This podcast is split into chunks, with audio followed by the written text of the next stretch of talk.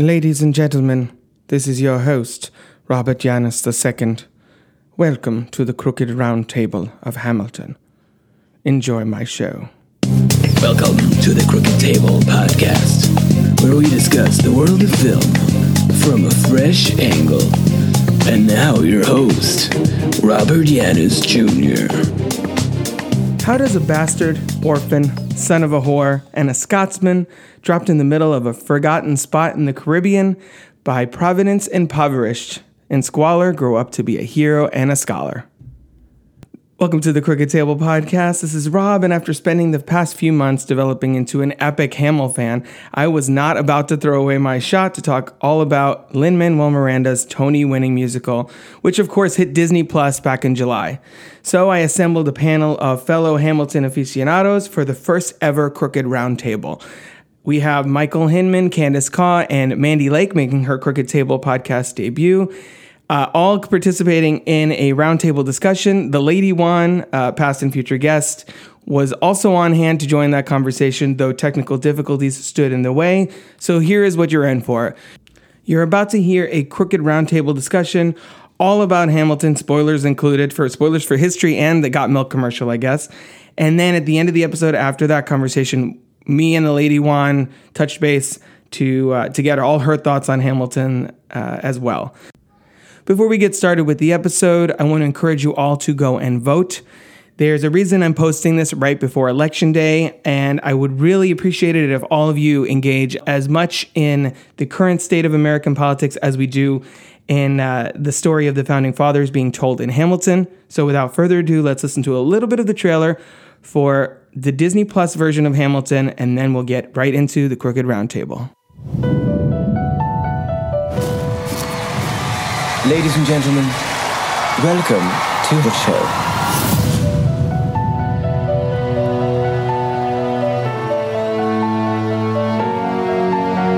The ten dollar founding father without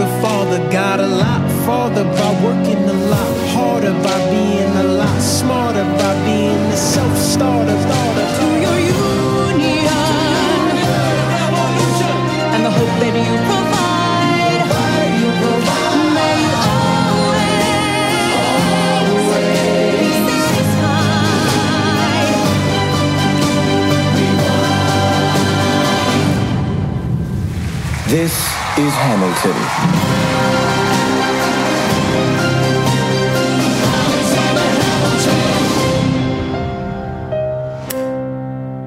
Welcome to the Crooked Table podcast. This is Rob, and this is the Zoom where it happens. And by it, I mean, of course, the first Crooked Roundtable where we're going to be talking about Hamilton, the 2020 Disney Plus film, and the obviously Broadway smash that uh, that led to it.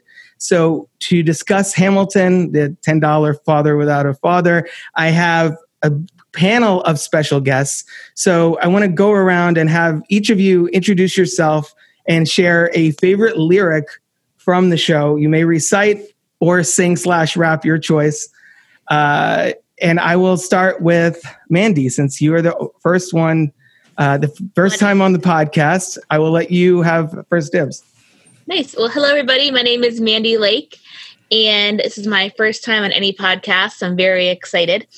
Um, my favorite line came from a song, or the song Dear Theodosia, because this came out when I was on maternity leave.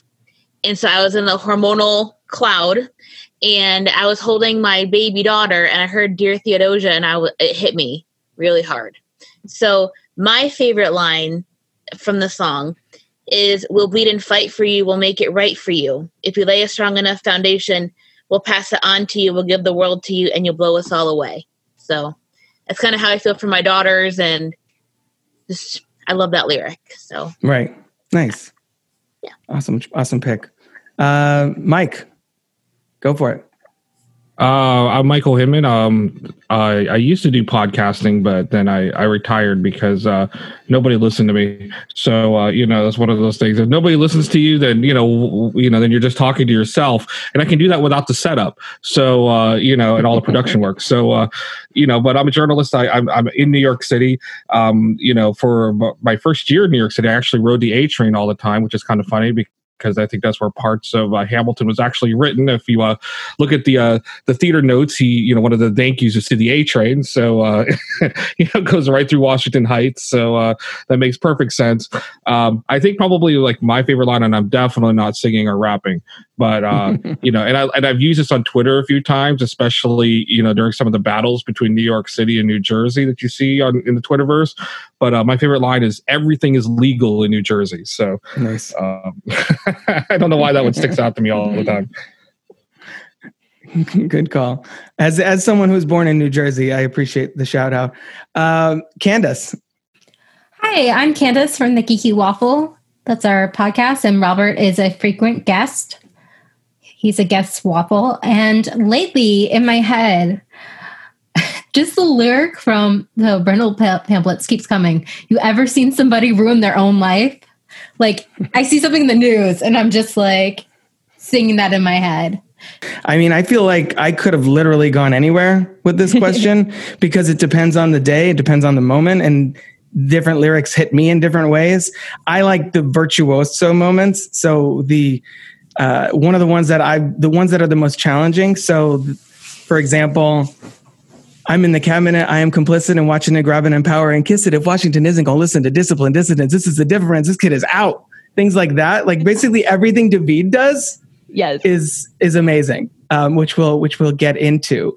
So uh, I guess anyone who wants to jump in, what is you know we'll go around and be like explain what was your first experience with Hamilton prior to the Disney Plus version coming out? Had you seen the show live or or anything like that?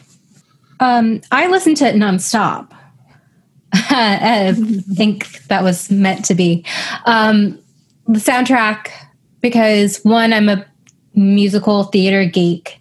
And also, I am actually like a Hamilton fan, like the actual historical figure. I had like a historical crush on him, which is weird. I know, but I minored in American history and I was taking a course called Age of Jefferson. And I was like, all these guys are just like, bleh. But there was something about Hamilton and his story of being an immigrant that just like really like got to me. And I was reading the biography before freaking Lin Manuel was, I would like to say. but anyway, uh, I did see it in uh, when they toured and came to Tampa, and that was an amazing experience. Nice. Yeah, I hadn't really. I tried to listen to the soundtrack prior to seeing the movie, and it was it's a hard it's a hard thing to really get into without having the proper context. That was my thing. So I was just like, I'm sure I would love this if I had seen the show, but it, it was yeah, it was hard for me to engage Really? with until after I saw the movie. I That loved it from like the music. Yeah, I mean, Man, Mandy, anybody? Yeah, Yeah, that's somebody. exactly how I I felt. My husband loved the soundtrack, Right. and I tried listening to it, and I just could not get into it. I'm a very visual person, and mm-hmm. so I could follow along once I saw who was each character, and I could assign the voice to the person, and I could see it in my head. Then I listened to it later, and I it made so much more sense, and I loved it. But listening to it just didn't do it for me either until I saw the show. So, can I just say my first exposure? Is that what we're doing? Yes, please go for it. Okay, so we're gonna rewind a little bit. Rewind. Um, I had my It's gonna happen the whole baby conversation. I can tell. yeah, Yes. yeah in, in 2016, and we were struggling to figure out a name for her. And my grandmother's name's Elizabeth, and so I said, "How about Eliza?" And my husband said, "Oh, that's gonna get super popular." And I was like, "What are you talking about?" He goes, "Oh." Hamilton is blowing up. It's going to be all over, blah, blah, blah. And I grew up in Connecticut, going to shows in school. We went to Broadway for chorus field trips. And I was like, really? One show every 10 years becomes big. I said, no one's going to care about Hamilton, you know, in a couple years, whatever.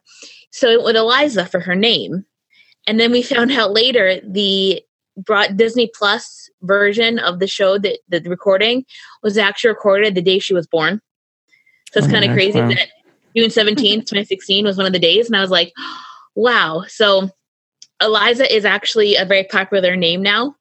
And I like to think we had a part of that. You know, we were ahead of the curve before. No, Mandy, when I met your baby, I kept going, Eliza. Yeah. So I would just like sing You did. You did. I remember that. Candace took baby pictures of Eliza and she goes singing. And I was like, what the heck is this song? And Colin's like, oh, it's Hamilton.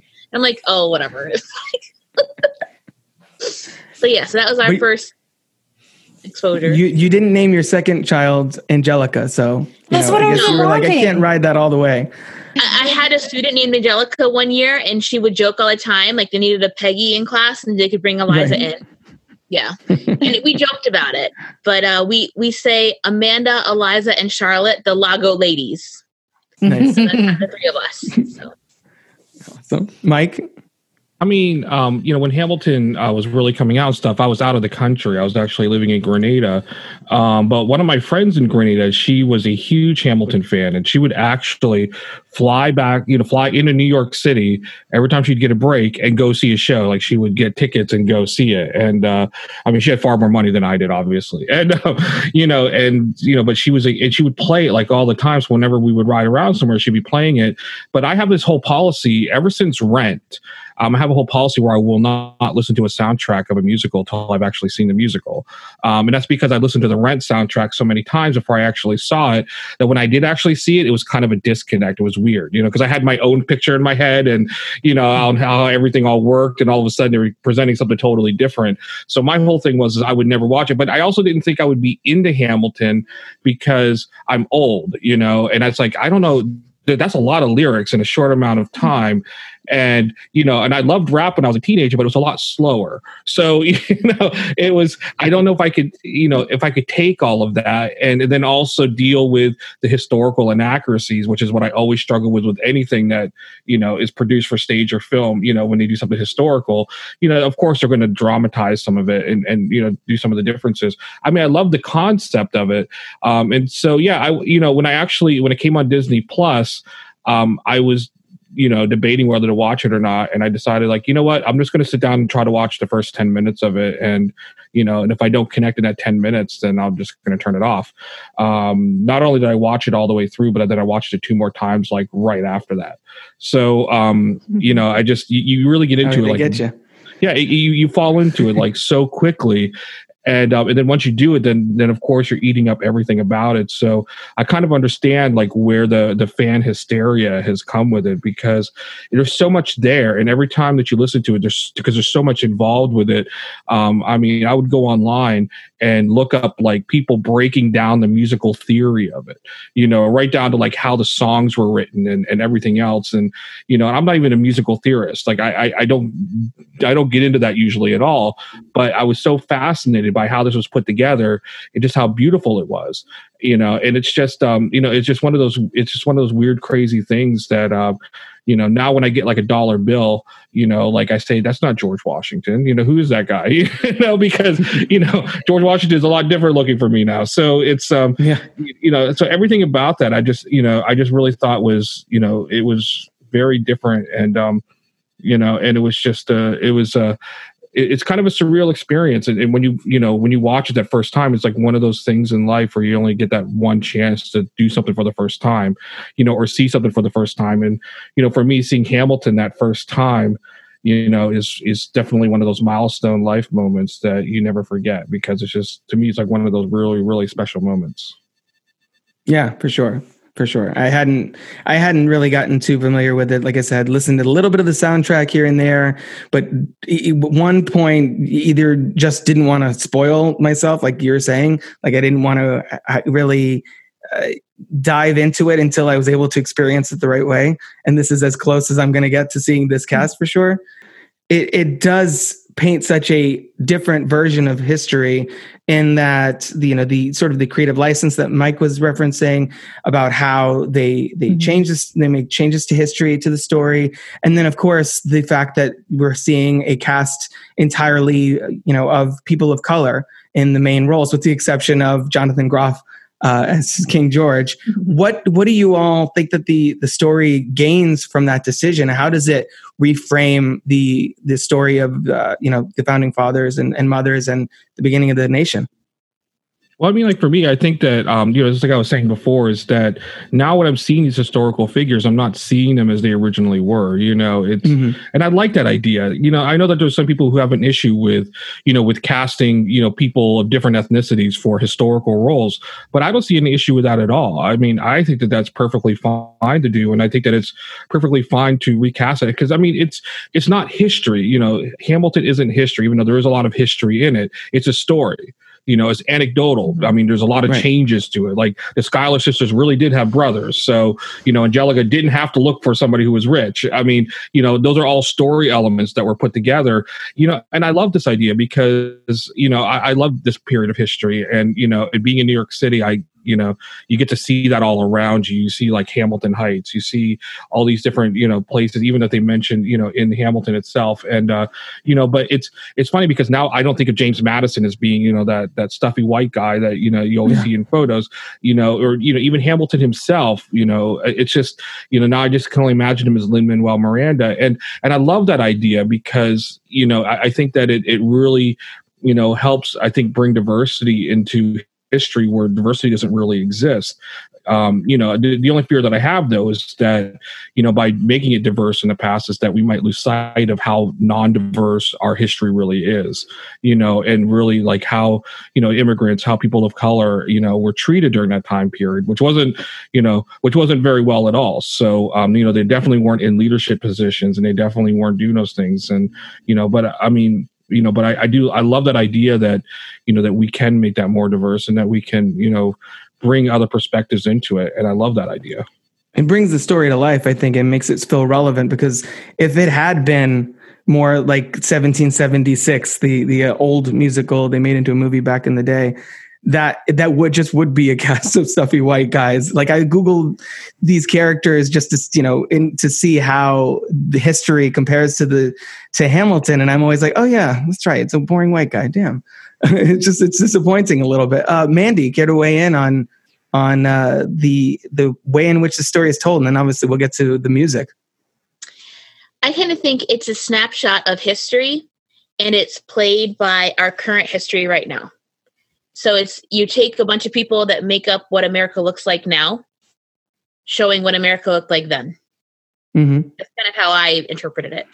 It's kind of surface for me, but that's kind of how I felt. Like it's just what America looks like now, showing history. Right. So With with the with the music of of now too, yeah. and, oh, yeah. and the attitude and the culture of now. Yeah, for sure. Candace. I see a lot of people using the term like colorblind casting, but it's like really more like color conscious casting, they say. Mm-hmm. And honestly, like from what I've read, is that they didn't really put like anything specific down of who was going to be cast. But that's a great thing about theater is it uh, there is more diversity. I feel like like before Frozen closed, we had our first Black Elsa, and there there's just so much more open in theater than I feel like in TV and movies. And I feel like this opens it up to a lot more in the future. Well, by that token, what if they did cast white people in these roles? Like, what would that? What version? How would that rob uh, the show of its intent and and uh, you know the reason behind Lin Manuel writing it? Like, would because I, I personally don't really like that idea. So, anyone who you know what what how would that violate the the purity of of the piece? I guess. Well, the thing is, like, specifically, like, there are people. Oh, God. Okay. Let me try to figure out how to word this because it is a delicate topic. It is. That's why I was like, um, and someone else. Uh, I just throwing it out there and letting someone touch it. How integral to the piece of Hamilton and Lin Manuel's intent is it that he that it is people of color? Because you know, would like would anybody ever dare to try and put white people in roles other than King George? And or what would that do to the show? Because I think bad idea, but I wouldn't be surprised. I mean, we're living in Trump's America, so it wouldn't surprise me if someone tried to throw that out there. Well, just one of the things is a lot of the music is hip hop, and hip hop it was developed by Black and Latinx artists. Yep. So that's a huge thing. And like Mandy was saying before, it's a reflection of America today. And yeah, it would be really awkward to celebrate these white politicians who were all slave owners and Mhm. racist and Yeah. To quite enjoy and it's not the, the whole thing about hamilton isn't the historical factor of it it's about telling a story pr- from a different time that we can mm-hmm. all relate to in a way Yeah, totally. Man, Mandy, did you have anything to add to that? I mean, I think definitely it should be majority people of color for sure, but I don't think people should be discounted by uh, based on the color of their skin either. And if a couple Right. people were white, I don't think it would be a detriment to the show. But I do understand the reasoning behind the casting for sure. Mm-hmm. Well, I mean, and, you know, and and here's you know, and here's my you know my take on that is that there's so much out there, you know, that's white centric. There's so much available. Like if you're a white actor, there's so much you can choose from. Where if you're an actor of color, there isn't. You know, so for me, it's like when you have something like this, when you when you've established something like this as a production, you know, featuring people of color. I think that, that it needs to stay that way. I mean, and, and I really do. I mean, I'm not saying you can't ever, you know, cast a white person in some of the roles, but Right. you know, I, I think that it would be like taking, you know, you know, taking something where, you know, that it was originally developed as a way of, of providing more opportunities, good, solid, great opportunities, you know, for actors who are overlooked, whether it's people of color, whether it's older women, you know, whether, you know, all kinds of, you know, I mean, you know, Hollywood and Broadway and everything, they, they have this way of just ignoring large groups of people and just focusing on very specific groups who seem to get all the great roles. And I think that it's important that once you've established that you have, you know, something like this, that you keep it that way. And I, I, mean, I'm, I'm very, I'm very big about the purity of, of the create, the creative process and that, and what Lin Manuel Miranda was trying to put together. And you know, and for me, even if it was like 50 years from now, and you know, I will be alive because I'm immortal. But like you know, and I see this again, you know, I want to see this in a way that's either, you know, that's either you know with people of color or celebrating diversity in a in a way that Lin Manuel Miranda intended for this to do. Right. Candace, it looked like you had something you wanted to say. Yeah. So I was just looking up a study done by the Asian American Performers Action Coalition. And in the 2016 2017 season, 66.8% of performers were Caucasian. hmm And that includes Hamilton in there. So, Right. It says a lot. I mean, that really that says a lot Yeah. right there. Yeah, it does. yes. So, yeah, like Michael think was I- saying, it's there's Yeah. already so many roles out there for white performers and I think the show also benefits from the contrast between the rest of the main cast and King George being like the sole Caucasian actor of the main 10, basically. Uh, but that, yeah, go ahead. Oh, and just like honestly, like I have seen a lot of musicals in my time, but like I feel like this is like the first time, like in a professional sense, I've seen like an Asian uh, a lead actor as like Washington in the tour, and that meant a mm-hmm. lot for me to see. You know, Yeah. it's just having that representation really does matter, and yeah, I'm really surprised it's that low, even with Hamilton in there. Yeah. I mean, I'm not. There's a lot of plays out there, and they're very, you know, like if you go up and down Broadway, even though right now everything's shut down, and it will be, I think, what till next May now. I think is what they're May, talking yeah. about. But, Yeah. um, you know, but if you go up and down, I mean, you'll see you, you see a lot of Broadway plays, you know, whether it's on Broadway, off Broadway, or even the theaters, you know, that are around it, and you're going to see a lot of white leads. You know, I mean, I don't get a chance to, you know, even though I live in the city, I, I really don't get a chance to go to a lot of uh, musicals or a lot of plays at all on Broadway. I mean, in fact, the last one I went to was Network with Bryan Cranston. But once again, white lead, mostly white cast, you know, and it's just, you know, and, and that's just the way it is. And, and, and it shouldn't be that way. I mean, I think that, you know, w- you know that I think our theater and I think that our art should should you know be representative of the audience that you know that exists for it and uh you, you know and I think that sometimes you know Hollywood especially and Broadway that they kind of fall down in doing that Yeah, yeah, I think that that makes a lot of sense. Are are there other than the you know the race of the cast? Is there any changes or embellishments to history to to the way this actually went down back in the day that that that you feel are there any that you feel negatively impact the show? I know, Mike, this was something you wanted to talk about. There is some there's some skirting of details, you know, with the Schuyler family having sons. With there's some speculation whether or not uh, of the kind of romantic tension between uh, Hamilton and Angelica. There's the sort of uh, hinting, uh, uh, speculation, and, and uh, unclear relationship between Alexander Hamilton and John Laurens in history. Like, were they really good friends or were they lovers? Like, it doesn't. It's never been confirmed, but there's sort of evidence to indicate that. Is there anything in here that you like? What What do you feel negatively impacts the the drama of the show and the narrative? Well, you know, I don't think it negatively impacts it. Like when I when I get nitpicky in history, it's because I am a history buff. I know like some of the other people that are on this, you know, on this podcast as well that you know and i and i take history very seriously but i also know that when you dramatize history when you tell a story when you turn it into a narrative that it is going to become anecdotal. You know and the best stories even historical stories are anecdotal. That's where legends end up coming from and everything else is you know because you kind of you you have a lot of truth there but you mix in some stuff to kind of make it more interesting. Because really if you were just to do just a you know just a straight through historically accurate telling of this it's not as fun as it would be by mixing in some other elements and making it a little more dramatic. So like having the schuyler sisters you know be just sisters and with no brothers I mean, yeah, that's historically inaccurate, but it's also I, I, think that it's that it also works well in terms of of of creating that tension because without that, then you don't have you know Angelica pining over Hamilton, you know, in a great song, you know, satisfied. You don't you know you don't have that whole idea of you know I can't love him, but I'm going to introduce him to my sister. And as soon as my sister meets him, then you know she's falling for him, and now I got to step back.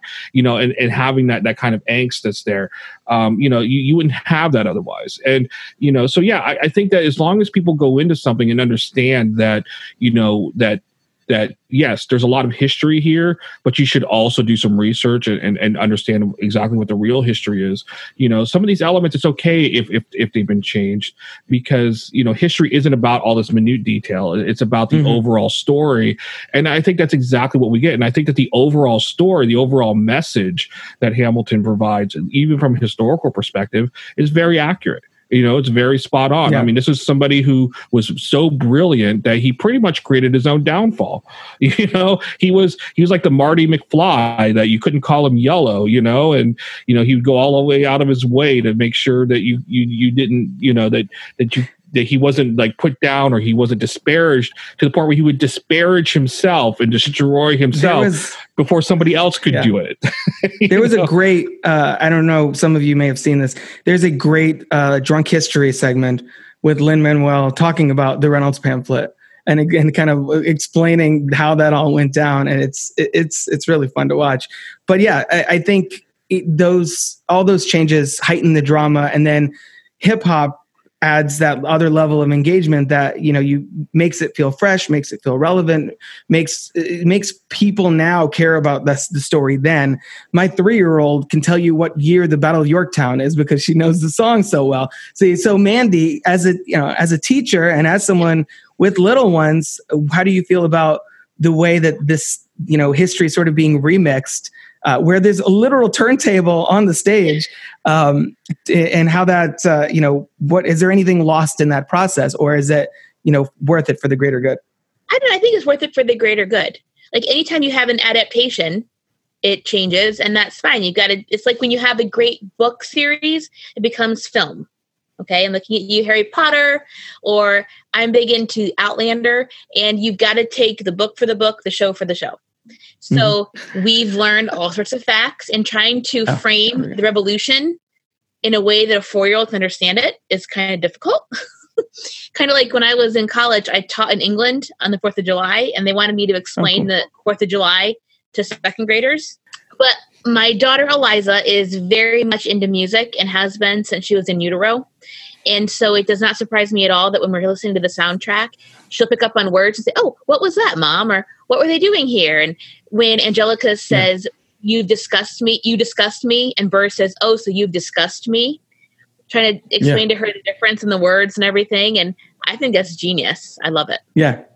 Yeah, I agree. I think it, it, it helps you not only have an appreciation for history, but also language Just, Mm-hmm. uh, I mean, and obviously some of the language, son of a whore and and Well, I mean, uh, but- bastard, and like some of it's, I'm like, eh, The from, whole Marie from my Reynolds thing, but- I fast forward and I'm like, Yeah. there's bad words. We cannot listen to this. Well, you know, but Yeah, I mean, exactly. but even but even in like the you know in the wordplay, that that's where some of the historical accuracy Right. comes into play too, because you know there's like one or once or twice where Hamilton just ignored history just because of some good wordplay. Like you know in the beginning when uh, Hamilton first meets Aaron Burr, you know doing the whole bursar you know aspects, and um you know and you know Hamilton talks about punching out a bursar, you know in uh at Princeton, which Hamilton would have never done. I mean, he's not a violent person; he would have never done that. But at the same time, you know, Lin Manuel Miranda didn't want to give up this whole kind of fun, you know, bursar, you know, word play that he had Yeah. with it. So, you know, so sometimes, you know, and, and, and even in television and stuff, like I remember, you know, if anybody's ever seen Battlestar Galactica, there's a, you know, there's a major scene, you know, toward the end of the series where the, the ship is falling through the atmosphere of this planet, you know, then it jumps away so they can launch their, their fighters into the planet's atmosphere. And, um, and I remember I, I, I would talk to the science guy on the show quite a bit. And, um, I can't tell you his name right now because it's been a long time, you know, but I asked him about that. I said, wouldn't that rip the ship apart? There's no way that that ship could, could withhold, you know, could withstand that, that the pressures of, of falling through the atmosphere like that. He goes, Oh yeah, that would tear the bitch apart. But the whole thing was it was so cool that I said, Yeah, go ahead, go with it. So sometimes you just have to go with it. right. Candace, any any thoughts on Um, all this? Just a quote from Ron Chernow, who wrote the biography. He says, I think he plucked out the dramatic essence of the character his vaulting ambition, his obsession with his legacy, his driven nature, his roaming eye, his brilliant mind, his faulty judgment. And something that I've also seen is that this has gotten people interested in learning the full truth or the complete truth about it. There are so many documentaries now, people listening to listening to the Ron Chernow audiobook. It's read by Lin Manuel Miranda, I believe. So mm-hmm. That's cool. it's kind of like a little introduction. Oh, you like a little taste of this? Want to find out the true story? Go for it. And by the way, the uh, autobiography of Lin Manuel Miranda is probably going to be read by Weird Al Yankovic. So I would uh, I would be fine with that. It- well, Weird Al would have to sing it though. That's the thing. Uh, with his with his uh, polka accordion jam. polka style, polka style. Um, so I I mean for me I I'm I love hip hop already, and I you know this made me more interested in the story. It's it's basically like a uh, schoolhouse rock with uh, you know with f bombs and infidelity and all this other stuff. Um, so I, I love all that. That you can basically listen to the instrumental album on Spotify, which I've been doing quite a bit while writing, and it plays like a Dr. Dre record at, at times. Um, is there a particular song that uh, really sticks out to you all? There's 46 song uh, tracks on the soundtrack, so lots to choose from. And mine personally sort of shifts from day to day. Is there any particular one that that you find yourself going back to?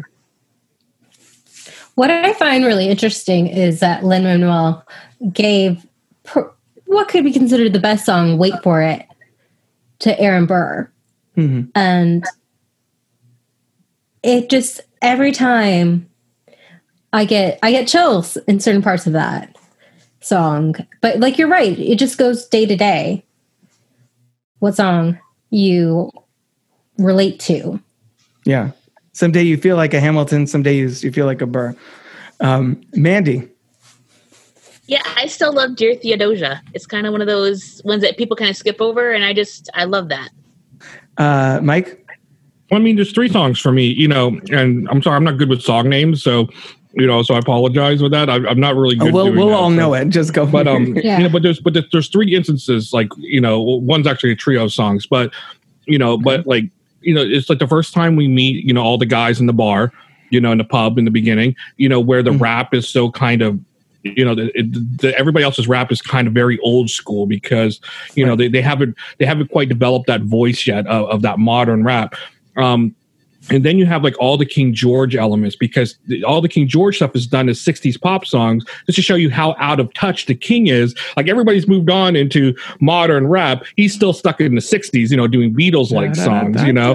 Yeah. and um, you know, which I think is fantastic. But then also when Jefferson first comes back in the beginning of the second act, you know, he's doing kind of a you know kind of a I don't know it's like an R and B like a number, he's- jazzy number, like yeah. a jazzy number because he's been away for so long, you know, that you know he hasn't realized like he's kind of Yeah. out of touch with with the way people are speaking now too. And I love how the music can say that without somebody else having to say that, without having have have a character say, "Oh, he's out of touch." You know, we get it by the musical cues that, that these are people who are kind of out of touch or growing. And you know, and you notice as Jefferson, you know, as Jefferson moves on in the second, you know, in the second act, that suddenly he starts getting more and more into the modern rap thing. So you can see them Right. build into that. I love that kind of you know th- those kind of storytelling cues where you know that, that it's inferred and that you have to just be be listening and be listening very closely in terms of of picking up those nuances Yeah, no, I love that. I, and I think since uh, for me, one of the ones I keep going back to, and I guess this kind of goes into um, another question that I had, which is I really find myself constantly going back to the room where it happens, which feels like a very basic answer. Uh, Wait for it, it's another one that I, I revisit a lot. Uh, just because the room where it happens feels so relevant right now. I mean, one of the lyrics I almost did at the top of the show was uh, We want our leaders to save the day, but we don't get a say in what they trade away. Give away, yeah, Uh, yeah, which is feels like the political world right now. Is there any? How has Hamilton? And you know, for me, this has been such a distraction from everything going on. I've been just obsessed with with the show for months, driving my wife ch- uh, crazy. And uh, since July, what? How has this shaped your perspective on this upcoming election and the political uh, sphere right now? Like, has it had any impact since so much of this is telling the story of the beginning of our nation, and it feels like we're still dealing with a lot of the same issues. Mandy, you can go first. All right. Um, I have voted in pretty much every election I've been eligible for, all the presidential ones. I'm talking the ones I've skipped are like the primaries. I voted in all the ones that count. And having two daughters, trying to be a role model for them and ex- showing, especially my four year old, let's go vote, come with me, you know, ex- show how important that right is. And so I wouldn't have missed this election anyway. But the fact that I've got someone looking up to me now has made it even more important for me. Yeah, yeah, I can, I totally feel that. Um, Candace, I don't know if it hasn't quite like affected me the same way because I have been listening to this since like 2015, 2016, True. like repeat. Yeah, I'm, I'm, So I'm it's just- catching up with five years of of Hamill fan uh, dumb. Yeah, I checked my my iPhone, and you know how you can tell like what your top ten songs are that you've Right. ever played. All Yeah. Hamilton, all of it. Nice. So yeah, I there's always, but there's always like I was saying at the beginning of the show. There's always lyrics that just come to my mind, like "We are fighting for our nation's very soul," and everything like that. That just comes mm-hmm. to mind every time I see a new headline. there's also a purity in the way in this story and the way it's being told that everything right now in the news is very depressing in a in a way from both sides. I mean, and it's it's very frustrating, but I still so I still get chills every time in Yorktown when they're like, "We won, we won, we won," and everybody, the company, all you you know, and harmonizes the world turned upside down. That moment, it's it makes me feel patriotic in a way I felt in in a way that I wish I felt in real life right now about the state of their country and where things are, you know, heading or or where they currently sit. Um, Mike, any thoughts on on the political ramifications of Hamilton? Well, you know, I know a lot of people want to go with the national politics, but what's kind of funny is, um, you know, because I'm a newspaper editor, you know, um, you know, here in the Bronx, and uh, so I've actually it's it's funny because I mean I have to write a lot of editorials as an editor, um, you know, and, and it's not a easy thing to do sometimes. And, uh, you know, and you piss off a lot of people, sadly, but that's part of, you know, we're not here to make friends. We're here to kind of uh, point out the things that people don't always want to hear. Um, but I always try to make it a little bit fun. I always try to mix in like pulp culture references. So um, I tend to mix in a little Star Trek once in a while and some other stuff. But, you know, usually, you know, a lot of people don't get that because they don't, you know, they don't watch Star Trek. They don't know. But it was funny. Um, a few weeks ago, um, I was actually talking about a, uh, uh, an event that took place where the state assemblyman, um, his son is running for city council. So he basically did this this whole political rally more or less you know with his son in tow basically you know to, to help campaign. And then the city the actual existing the sitting city councilman who should have been the one leading all of this was kind of like the third person in tow. So i basically said you know that that that left the councilman relegated to the peggy schuyler role of this trio. And, and that's all i said. I didn't say anything else about that but i mean you have no idea how much response I got from it. Like, oh my god, I really love the Hamilton reference that she made. You know, in the uh, like even the assemblyman when he was really pissed off about it mentioned the Hamilton reference that I made. You know, which they thought was kind of unfair. But it's like I don't know. I mean, everybody got exactly what I was saying, which is great. I didn't have to spell it out. Like everybody understood what I meant when I said that he was stuck in the Peggy Schuyler role. So. I'm sure everybody Do- got a chuckle it- with it, like I did. So Do any of you feel that there that Hamilton takes a particular partisan side? Because I feel like for me, I feel like it does a pretty good job kind of representing the not only the the both parties in in the story, but also Hamilton's perspective and Burr's perspective and how those sort of contrasting philosophies kind of intertwine and and and intersect. Uh, any thoughts on the two of them and how they represent such opposing viewpoints and also sort of the partisan commentary, I guess, of uh, Hamilton? I feel like the whole show isn't quite about politics, it's about philosophy. While they do discuss certain things like helping out France and Hamilton puts takes pot shots at Jefferson for having slaves and the reason the South is that there's actually a whole third um, rap battle that is on the mixtape that is just about slavery, which I kind of understand why they didn't include it because it's already a long show and it didn't really add too much to the story itself. But yeah, I feel like it's more philosophy based than political based. I could see that too, for sure. Just watching it again this afternoon, I, I could see that exactly, Candace. Yeah, like the whole thing is like Bur- Burr doesn't want to take a stance. And he, what is that saying? It's like if you're a friend to all, you're a friend to none. He's like, he's not willing to. While Hamilton is more instinctual and Loud. They're, they're- yeah, loud. There's a happy medium between the two characters that I think makes you a healthy individual, but they're just two sides of a different coin. Right. Yeah. 100%. Mike? I mean, I think you have to be careful when you do a play, especially if you want to have a play that's gonna that's gonna last longer than you know than our lifetime. Usually, you know, you want something that kind of stands the test of time. So, you know, you want it to be something that doesn't necessarily address what's happening right now, but something that could apply to whatever's happening at the time. So, there's a lot of things that come back around. It's you know maybe from the '60s and '70s where it's like, oh, that feels you know relevant again, you know, for some reason because mm-hmm. those because they're telling they're taking approaches that aren't necessarily tied to you know to a specific time period, but is something that can also you know come and relate to something else you know that we can tie to it. You know obviously the politics you know of, of the 18th century the late 18th century are much different from the politics of today. The issues that they were dealing with then are definitely not the issues that we're dealing with now. So you know so i mean i I think that you know where yeah I mean you know Lin Manuel Miranda is you know is a pretty liberal guy. Um, you know so is many of the members of the cast. And we saw that when Mike Pence decided to show up for the show which I don't know why he did.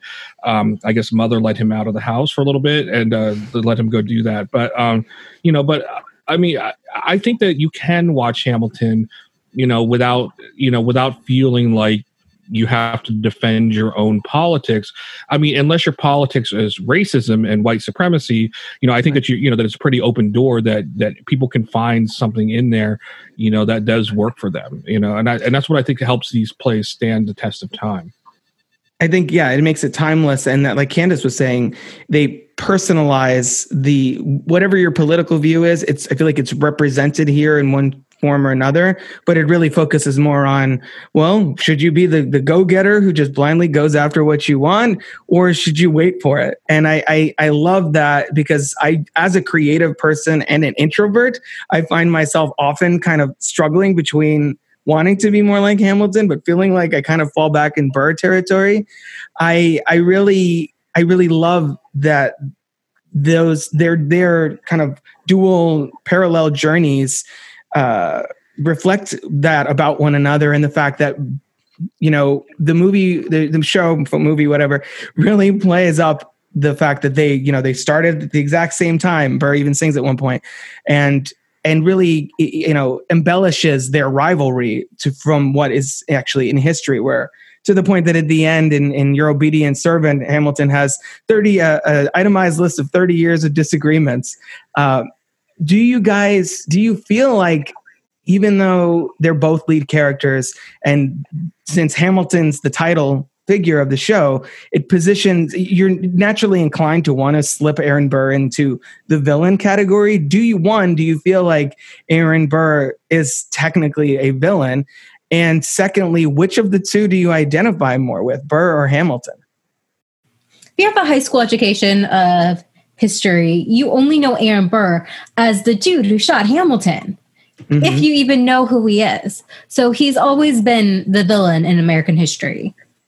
And the fact that, okay, and he says that he's like, I'm now the villain in this story. the villain in your history books yeah Yeah, exactly.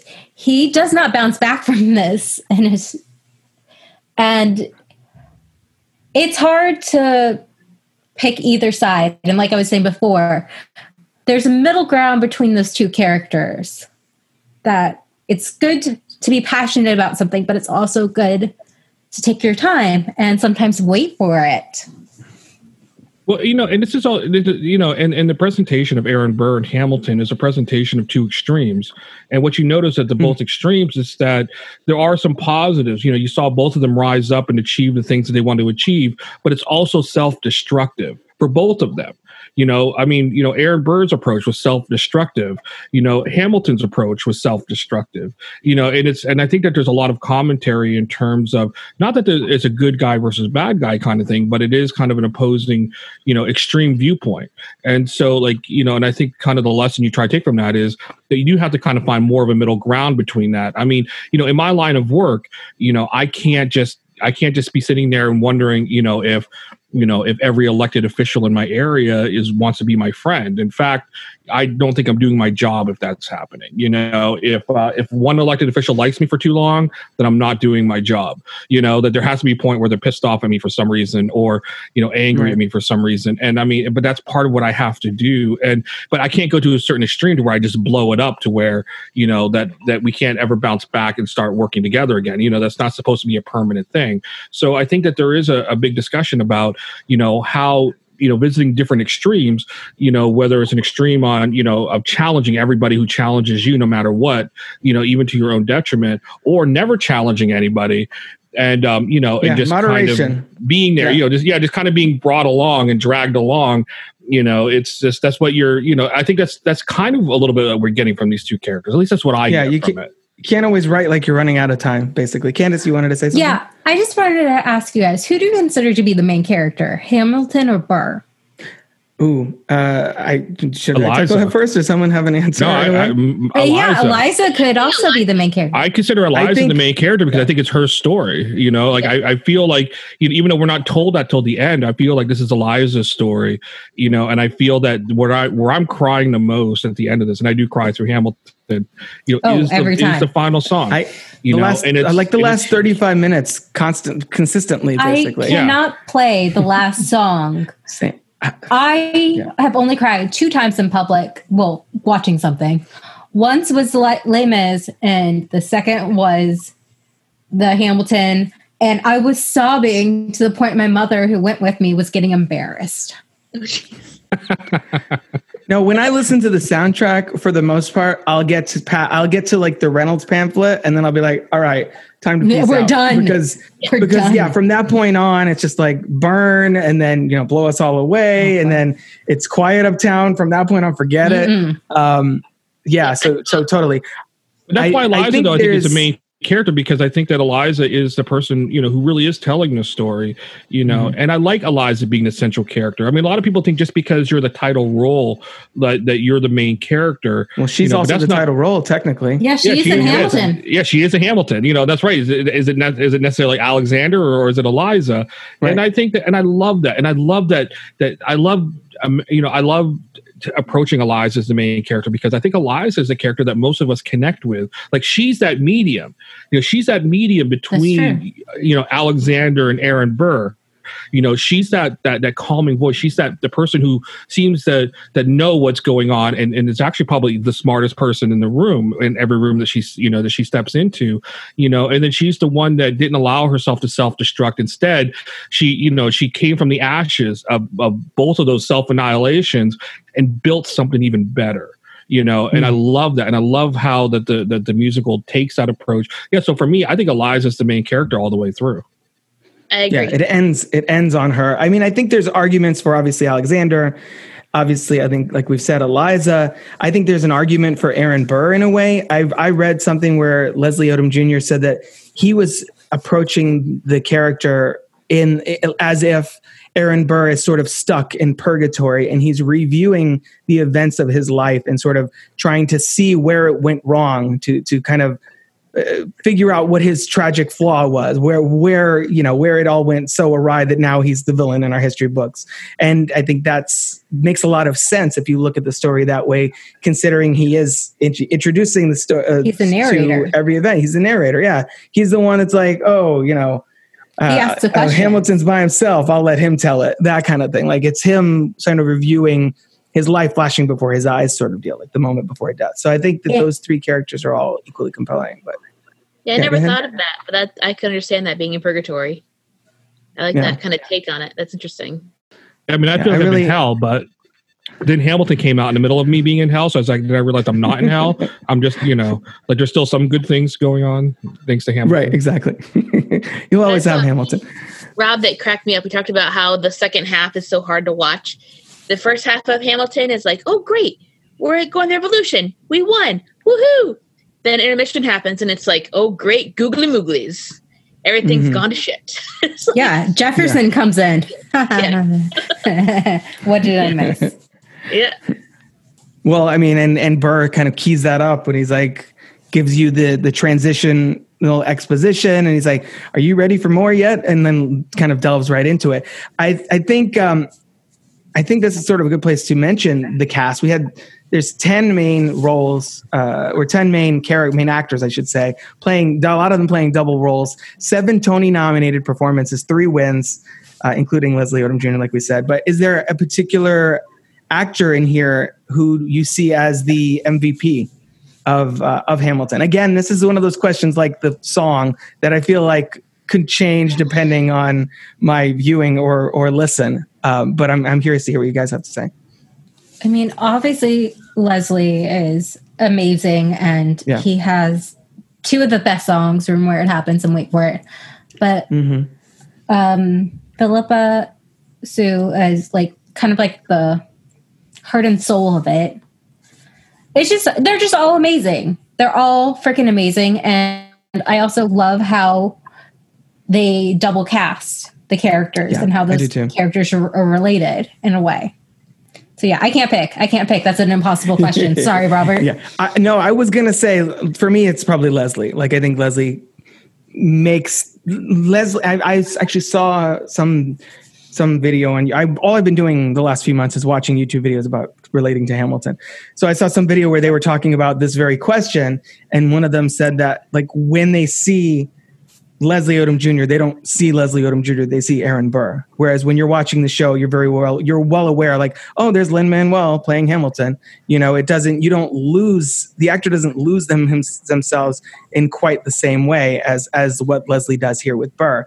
So, and I, and those two songs you mentioned are two of my favorite songs. So I think that's a big part of it. Um, but we haven't, I mean, we haven't really been talked about Daveed Diggs or Renee Elise Goldsberry or anything yet. So I wanted to see what, uh, Mandy, what do you, what do you think? I am firmly in Eliza is the MVP of the show. I was going over your questions with my husband, who, like I said, introduced me to Hamilton. Right. And he is firmly in the Angelica, is the MVP of the show. Okay. He is his favorite sh- uh, song is Satisfied. That's what it is. Yes, I knew. Like it Yes. flew out of my head as soon as I started talking about it. Yes, it's Satisfied for sure. He loves it. He thinks that's the best song of the whole show. So how does your Eliza feel that her dad likes Angelica better than Eliza. I don't think she's paid attention to that. I should ask her. I'll get back to you on that one. Record Nice. her. No. Yeah. Eliza and Angelica are both up there for me. It's it's it's a toss up. Mike, Poor MVP Peggy. of- Poor I Peggy. know. Poor Peggy. Well, I think I mean I really like what uh, Jasmine Cephas Jones and and uh, Anthony Ramos and all of them do. I really appreciate Christopher. Ja- like every time I listen to the soundtrack, and I'm in one of the zones, I'm in an Eliza or uh, you know or a Daveed zone or wherever, and then I, I remember how great Christopher Jackson is as Oh, George right, Ant-Man. Washington. Oh, Yeah, yeah, exactly. Where he gets Yeah, that like that's actually rap concert introduction and was like, "Ladies and gentlemen, Here the comes moment you've been waiting for." Yeah, exactly. No, I, and I love that's it. actually Uh, but that's actually you know i mean because i have two stand i mean it's hard because there are i mean i think every actor is amazing in this but Yeah. you know but christopher jackson does stand out quite a bit for me um i'm a big you know and, and it's just hard to translate on stage so when you're seeing it live you don't really see this but by by seeing the televised version where they're able to do close-ups and everybody was able to do facial expressions because to me the best acting isn't necessarily what you're saying it's what your face or what your body language is saying you know that's probably coming from me as a journalist who pays so much attention to body language. But like but i love the elements that christopher jackson brings into the role of george washington.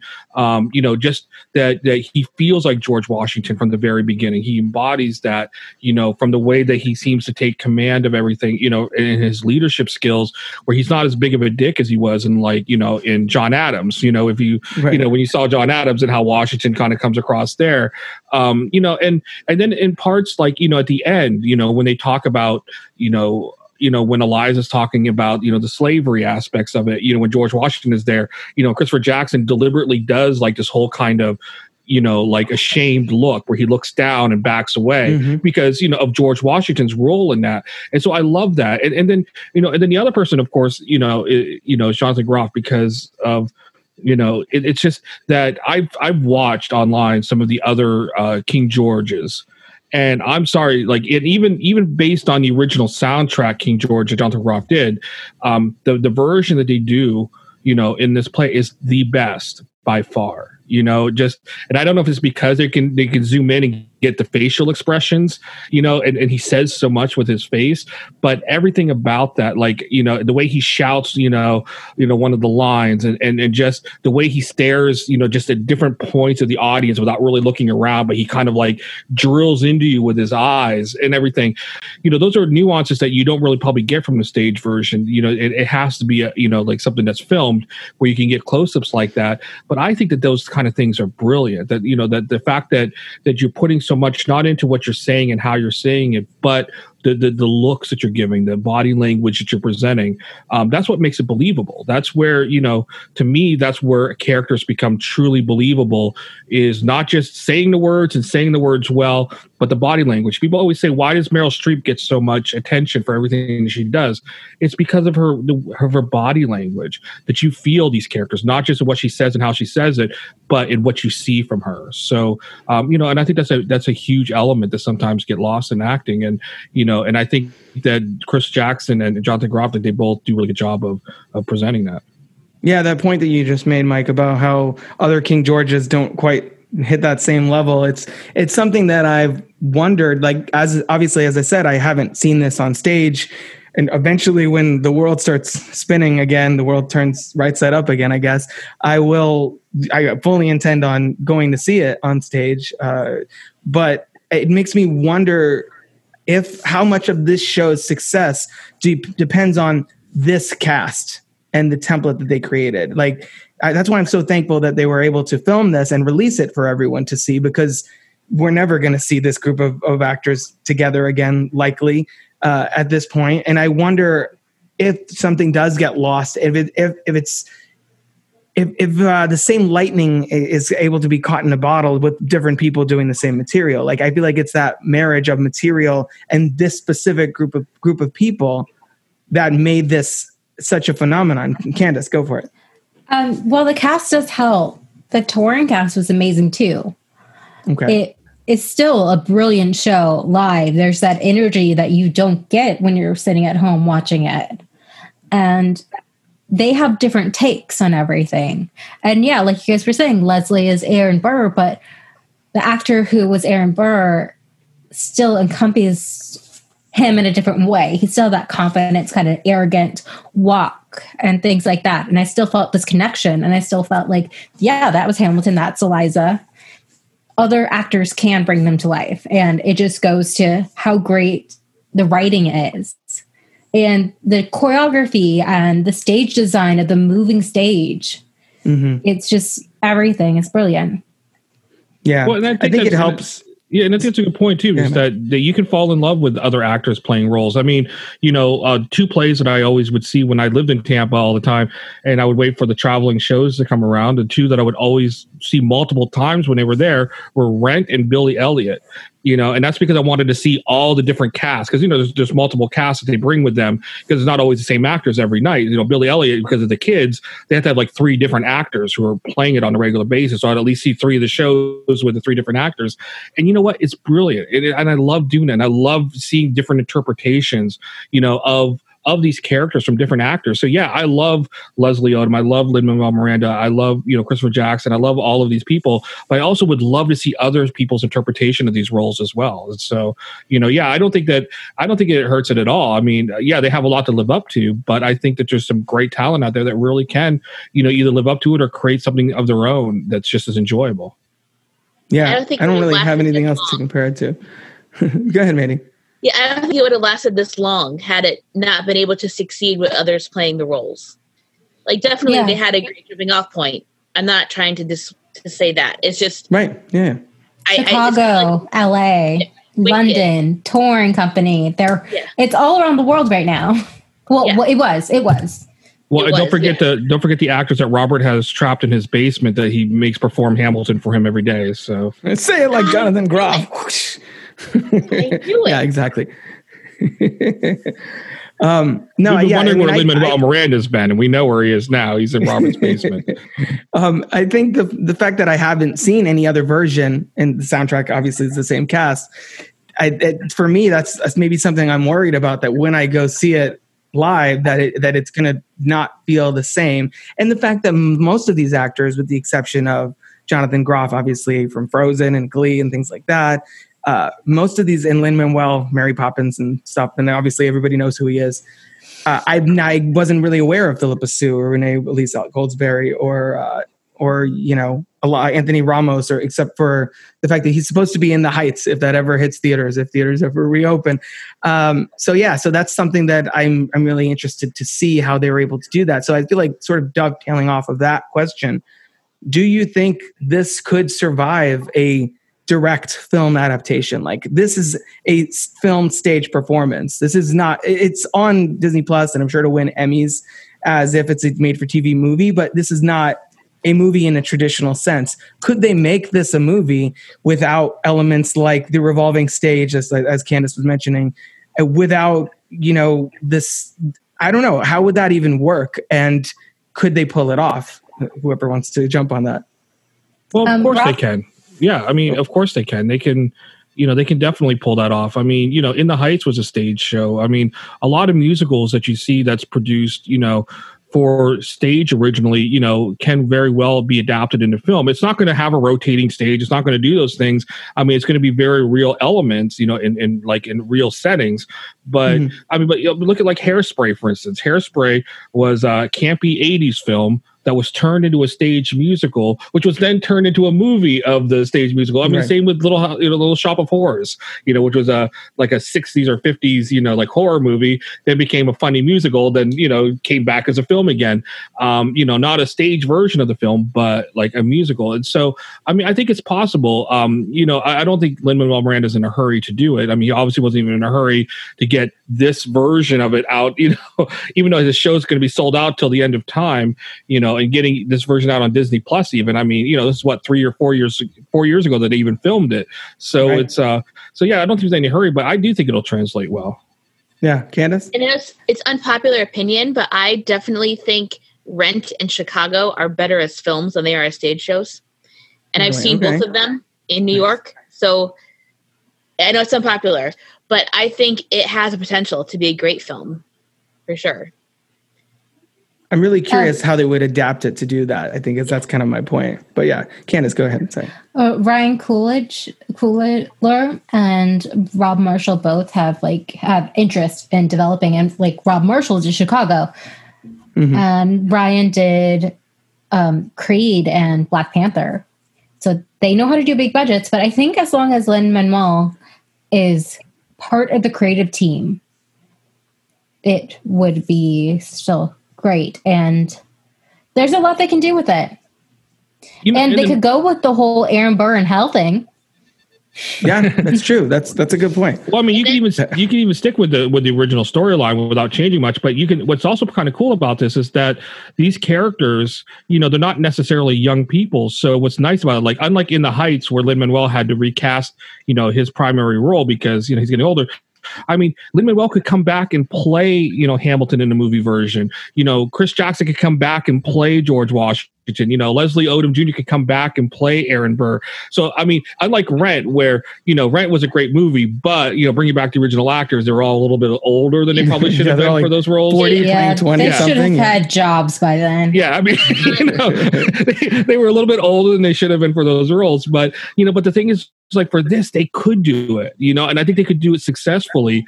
And I mean, I would love to see, you know, some of this stuff where, where it's out in the field and, and you know, like you know, out, you know, in actual historical settings. Um, you know, I just think it would be brilliant. Um, but I'm willing to wait 10 years for that. You know, I'm willing to wait, you know, for that to happen and, and, and to be done correctly and to be done well and, uh, and to translate well, because there are some musicals who are, that are better than they are on stage, but there's some that, that just failed, you know, that just didn't work. I mean, look at cats. I feel like they would have to have a younger Hamilton because he's I'm 19, but my brain is older. I'm sorry, Lin. You Yeah. are not 19 anymore. I'm and 19, also but I'm 45. Yeah. no, but Yes. CGI can make a difference though. and then also peach fuzz and he can't even grow it. You know, Right. he's gonna actually have to shave that thing. Um, but also the double casting might have to change too. hmm Well, you can't have Anthony Ramos playing a nine year old. Let's start with that. Yeah. He can Well, try. yeah, s- yeah. Some of those roles would have to be. I think you you know you'd see a lot more casting because you could be more diverse, like in the number of actors you have involved in a film production versus a stage production. You know, because a lot of stage productions double up roles, so you know that's not new. Um, you know, to the extent that Hamilton does it is a little bit different because they're using main characters more than than, than secondary characters. But um, you know, but yeah, so you are you would have to see kids and roles and stuff. But I do think that you could have Hamilton playing even a younger version. I mean, you know, I mean, there's a suspension of disbelief all the time. I mean, you know, fan, you know, like millions of people would watch 90210 back in the day, and the actors there were 40 years old playing high school kids, and nobody seemed to notice. So, you know, I mean, We you- noticed. You, know, but you look at like you know, even films like Howard Stern did Private Parts, and he did it kind of jokingly, where he started playing himself, even though he's supposed to be a lot younger. Um, you know, but you suspend your disbelief, and it doesn't matter at some point. But even if it did, you can CGI enhance, you know, a face a little bit. I mean, um, they can do pretty good now. I mean, I imagine, you know, even five or 10 years from now, how that technology will improve even more. I mean, my phone can make me look younger. So, you know, um, and do it pretty effectively. So, um, you know, so I, I mean, I'm, I'm okay. Like, I would be okay with a little bit of CGI enhancement to make that work, just so that we can bring back, you know, some of the familiar people that that help make that happen. Yeah, as long as they keep Daveed Diggs in the double role. If he comes back, you keep you have to keep him as Lafayette and Jefferson, or is, I guess he could stick with Jefferson. He's got to be one of them. Um, I, I, is there? I wanted to talk about because the show is so precise and so like meticulously detailed. There's all these little little moments that happen between the characters. There's this, there's constant motion on the stage. There's there there's so much going on, and I know Candace, you wanted to talk specifically about the bullet, but to open that up, is there a particular detail in the story that really intrigues you the most? And I, I guess Candace, you could start us off.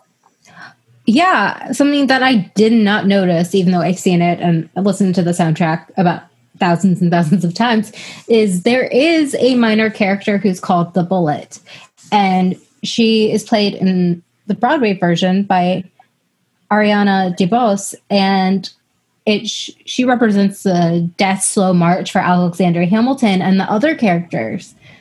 Like at in the first number, she takes a book from Hamilton when Aaron Burr sings about his education, and she's there when Burr says, Fools who run their mouths wind up dead. Um, she passes by Lafayette, Laurens, and Mulligans and sits down to the table next to them. Um, she's the British soldier. She's the person who's killed after King George's George's number. You'll be back when she's discovered acting as a spy. She acts um, when Alexander's writing "Stay Alive." The bullet comes by her Whiz by him. That's her Yeah.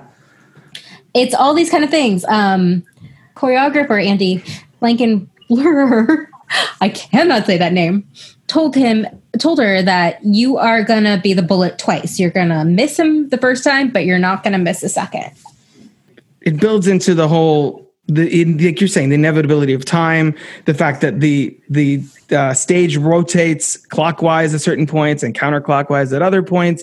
The fact that there's that line in, in nonstop that it's like why do you write like you're running out of time? Are you running out of time? Are you running out of time? Oh, like yeah go ahead. Sorry. Just another point is when Philip is like the blow you blow you all away scene, he's flirting with those two girls. One of them is played by Ariana. So he's literally flirting with death. hmm It's just it's so flippin' brilliant. it is Like Nobody sees it unless they. no, but else- you're not supposed to. And it's like a magic trick almost. Like she's been here the entire time. Yeah, it's so rich. That's the, the story. The, the production is so dense that I'm still noticing new things, new details like that. Mandy, what do you have anything that you wanted to highlight? something like that that I probably am in the minority that I missed it the first time I saw it was helpless and satisfied. How it's the same choreography during satisfied. I Yeah. thought was so cool. And I read somewhere that that was inspired by the movie Ratatouille when the critic is eating the food at the end and he goes back in his mind and you're in his Oh, brain nice. going back to his childhood. You're supposed to be going back into Angelica's mind on the night that she introduced Angel- Eliza to Alexander. And thought that was brilliant. And they there's a video you can see online where they sync it up, and it's the exact same, pretty much to the second, and it's really really cool. So I think that's a great detail. Yeah, yeah, I love that. The fact that the you get that such sharp contrast between the sort of like romantic number with um, with Eliza and then sort of that unrequited love of Angelica for Hamilton, like immediately after. Uh, and there's also things like words and phrases like "blow us all away" that is mentioned during during Dear, Dear Theodosia, and then obviously later when the song plays out. Um, there's the fact that uh, uh, Philip keeps messing up when his mom is teaching the piano on the number seven, which is the number in the duel that is called out right before he gets shot by George Eaker. Uh, one, two, three, four, five, six, seven. There Um, he also has seven it's- siblings too. Okay. so yeah, there, there you go. There's so much of that. It's kind of mm, like mind blowing, and I think that's a big part of why I've been so obsessed with the show for the last few months. Is that it's like I, I there's more layers I keep peeling off. I'm like, wait, this too? That's Oh, Robert just joined the club. Yeah, I know. It's what I'm saying. Welcome to my I've been- last five years. I've been catching up on five years of this, learning about the, all this. Um, but Mike, is there a particular detail in Hamilton that that we haven't talked about yet that you wanted to point out? I mean, my my details are more of a nerdy production, you know, type of details. This is all nerdy Um, production. Well, Yeah. no, but like, but even beyond like the bullet and stuff, which I which I also believe is brilliant. By the way, I loved. I didn't realize the bullet was a character till I actually s- someone talked about it online. It's like, oh wait, now I'm looking for that, and now I saw that, and yeah, and it's just it's so brilliant how that's put together, and it's you know, and it's so subtle. It's just like you know, you don't even. It's it's it's great. But I mean, I love like just the aspects of I- i'm a big fan of this i love looking at the ways things were originally intended when when somebody first wrote it and first wanted to present it you know on stage you know or or, or on film and uh, and then what the final product was so like i kind of go back to one of my favorite movies of all time even though it has kevin spacey in it which is american beauty um you know and the original concept of how that story is going to be told and then how they ended up doing it and then how like them cutting out those other elements like being in the courtroom and having kevin spacey flying. Over, you know, that's why you had the aerial shot. Is he was supposed to be flying? They actually filmed him flying over it as an angel kind of thing, and they took all that out and how it made it so much better by removing those elements. Um, but I love like you know when you listen to the mixtape, for example, and I and I know somebody else had mentioned it earlier, is that there are some additional songs on the mixtape that are you know that were intended to be part of the production, but ultimately weren't. Um, you know, one of them is the is the third rap battle, um, which is actually a really good rap battle. You know, if you if, if you ever hear it on there, but also like the opening song was originally supposed to be a John Trumbull thing. You know, like the John Trumbull Rumble. So I don't know what it's called, but it's the very first song on the mix mixtape but that was supposed mm-hmm. to be the very first song introducing you know hamilton and and i love the creative decision to, to to poke that out to pull that out of there and just start you know you know right you know and you know in the very beginning um you know with the very first words that they do in the first uh, the beats. So um yeah so for me i just love that. I, I love seeing those creative decisions that are made and why they're made and and also exploring some of the original ways some of the songs were written and then how they had to be reworked because there's a lot of work done between the off Broadway version and the Broadway version. There's a lot of changes made even though like it was a short amount of time between those two. But you know but some of those songs were longer some of them were different you know some of the choreography was different. And um and I loved how you know I I don't know just for me I'm just a big fan of just seeing the creative process. That some people think that you know Lin Manuel Miranda sat down, wrote this, and that's exactly the way it comes out. But that's not how any of that works. You know, it, it's something that has to keep you know you have to keep molding and, and keep changing and, and and and you know change some of the ingredients and make adjustments here and there that's the only way you make it brilliant and i love that uh, so, so I, I guess just from the you know from the production nerd side of me that those are the elements that i love the most yeah, no, I think, uh, and in some of those songs that were dropped, "Congratulations," I think is the most well known yes. of those. Oh, I think that's Sorry. a good opportunity, and that's okay. Um, I, I think that's a good opportunity. nice. Um, I think that's a good opportunity for the movie version to sort of embellish on some of that. Like, let them make a three-hour Hamilton. Just throw all of that in there. We let them have all the Hamilton kids in there. Their little Brady yeah. bunch. Their little bunch of like children just running around. yeah, I think that's definitely one way in which they'll they'll flesh that out. But one thing that I was so impressed with when I was watching this is for the first time, obviously, um, is not only like I knew that the music would probably be great because I was familiar, obviously, with the room where it happens. It's kind of my shot, which are just iconic like anthems, like even apart from from the movie or the show itself. Uh, was how funny it is. Like this, you get like there's it, it's the full. It's one of those pieces of entertainment that not only is it ingenious in how much is actually going on and how purposeful and and and detailed and meticulous the production and and the score and everything was, but also you get you get there's moments where you where you cry obviously like the last 35 minutes for me um there's moments where you you know intense moments thrilling moments like you get the full package it's one of those entertainment where you get all of that. And I, I was really surprised how funny it, it was. Like there were there were moments in this movie or that I just off the cuff things. A lot of it from Daveed Diggs, who I feel like takes a lot of the um, the comic relief, if you want to call it that, uh, in the form mostly of of uh, Jefferson. Is there a particular moment or song or character or anything from the more playful side of Hamilton because this is a very playful musical at times. Like, you know, we have fourth wall breaking where he's like uh, talking about Martha Washington named her feral tomcat after him, and he's like, "That's true." Uh, oh. Things like that. Which it actually that isn't. I, I really, That's I know, actually not I, true. I remember that. I love the um, sisters where Burr is like, Baby, I'm a trust fund. You can trust me. I'm a trust fund. Uh, what? Oh God, what's that lyric? Uh, I'm a trust fund, baby. You could. I'm a trust fund, baby. Baby, you can trust me. Something like that. Yeah. Yeah.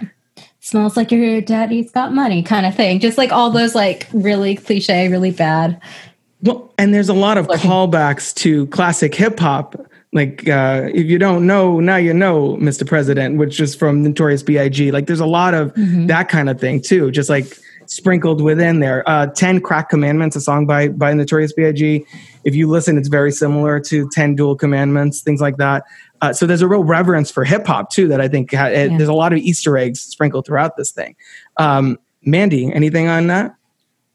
Those all went over my head because I was not a hip hop listener. So right, I understand we're talking about. I know who B, who Notorious B.I.G. is, but I don't know any of that. um, some of the funny things that uh, just make me giggle is like when John Laurens goes, "All right, all right, that's what I'm talking about." He comes out with his beer, and then my daughter started copying that, and I was like, hmm.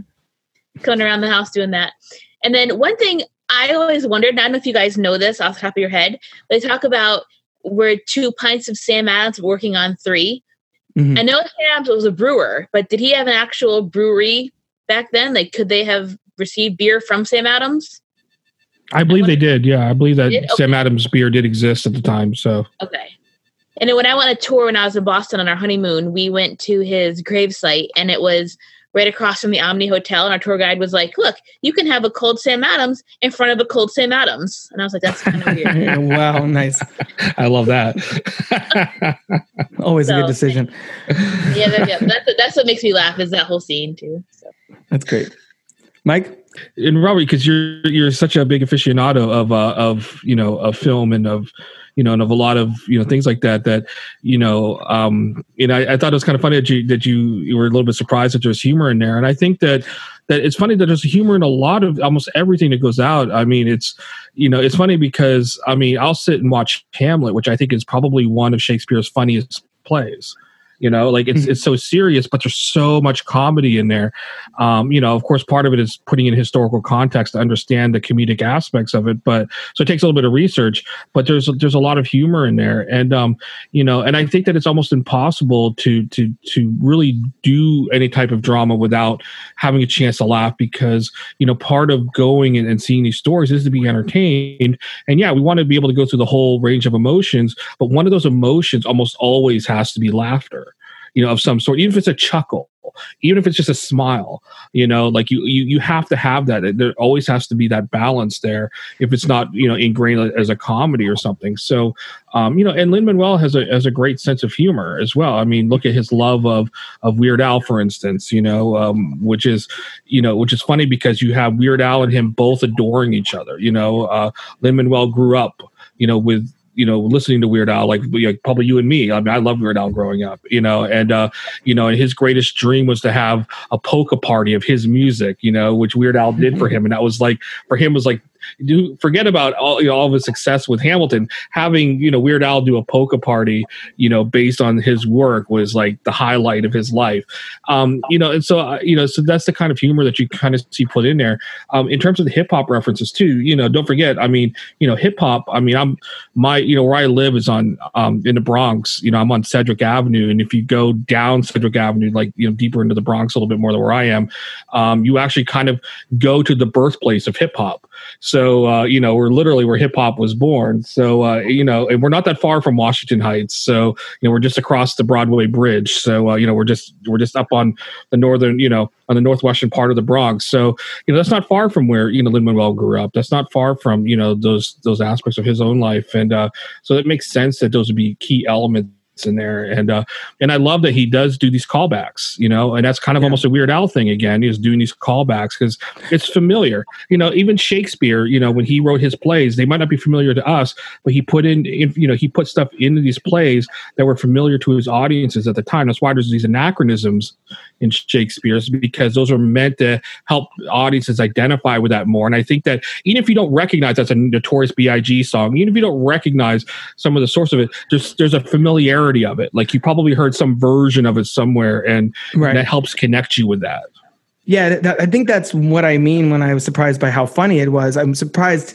how much of a modern sensibility is brought, not only just not even just to the music, just to like the way the story is being told. Like when he says, um, right after the, the part that, that Mandy just mentioned with uh, John Laurens, you know, right after the wedding, basically, um, when he says, Burr shows up and, and John Laurens is like, well, I've heard you got a little someone on the side, Burr, that whole Yeah. thing. And um, he's like, oh, it's unlawful. She's married, married to a British officer. Like, oh shit.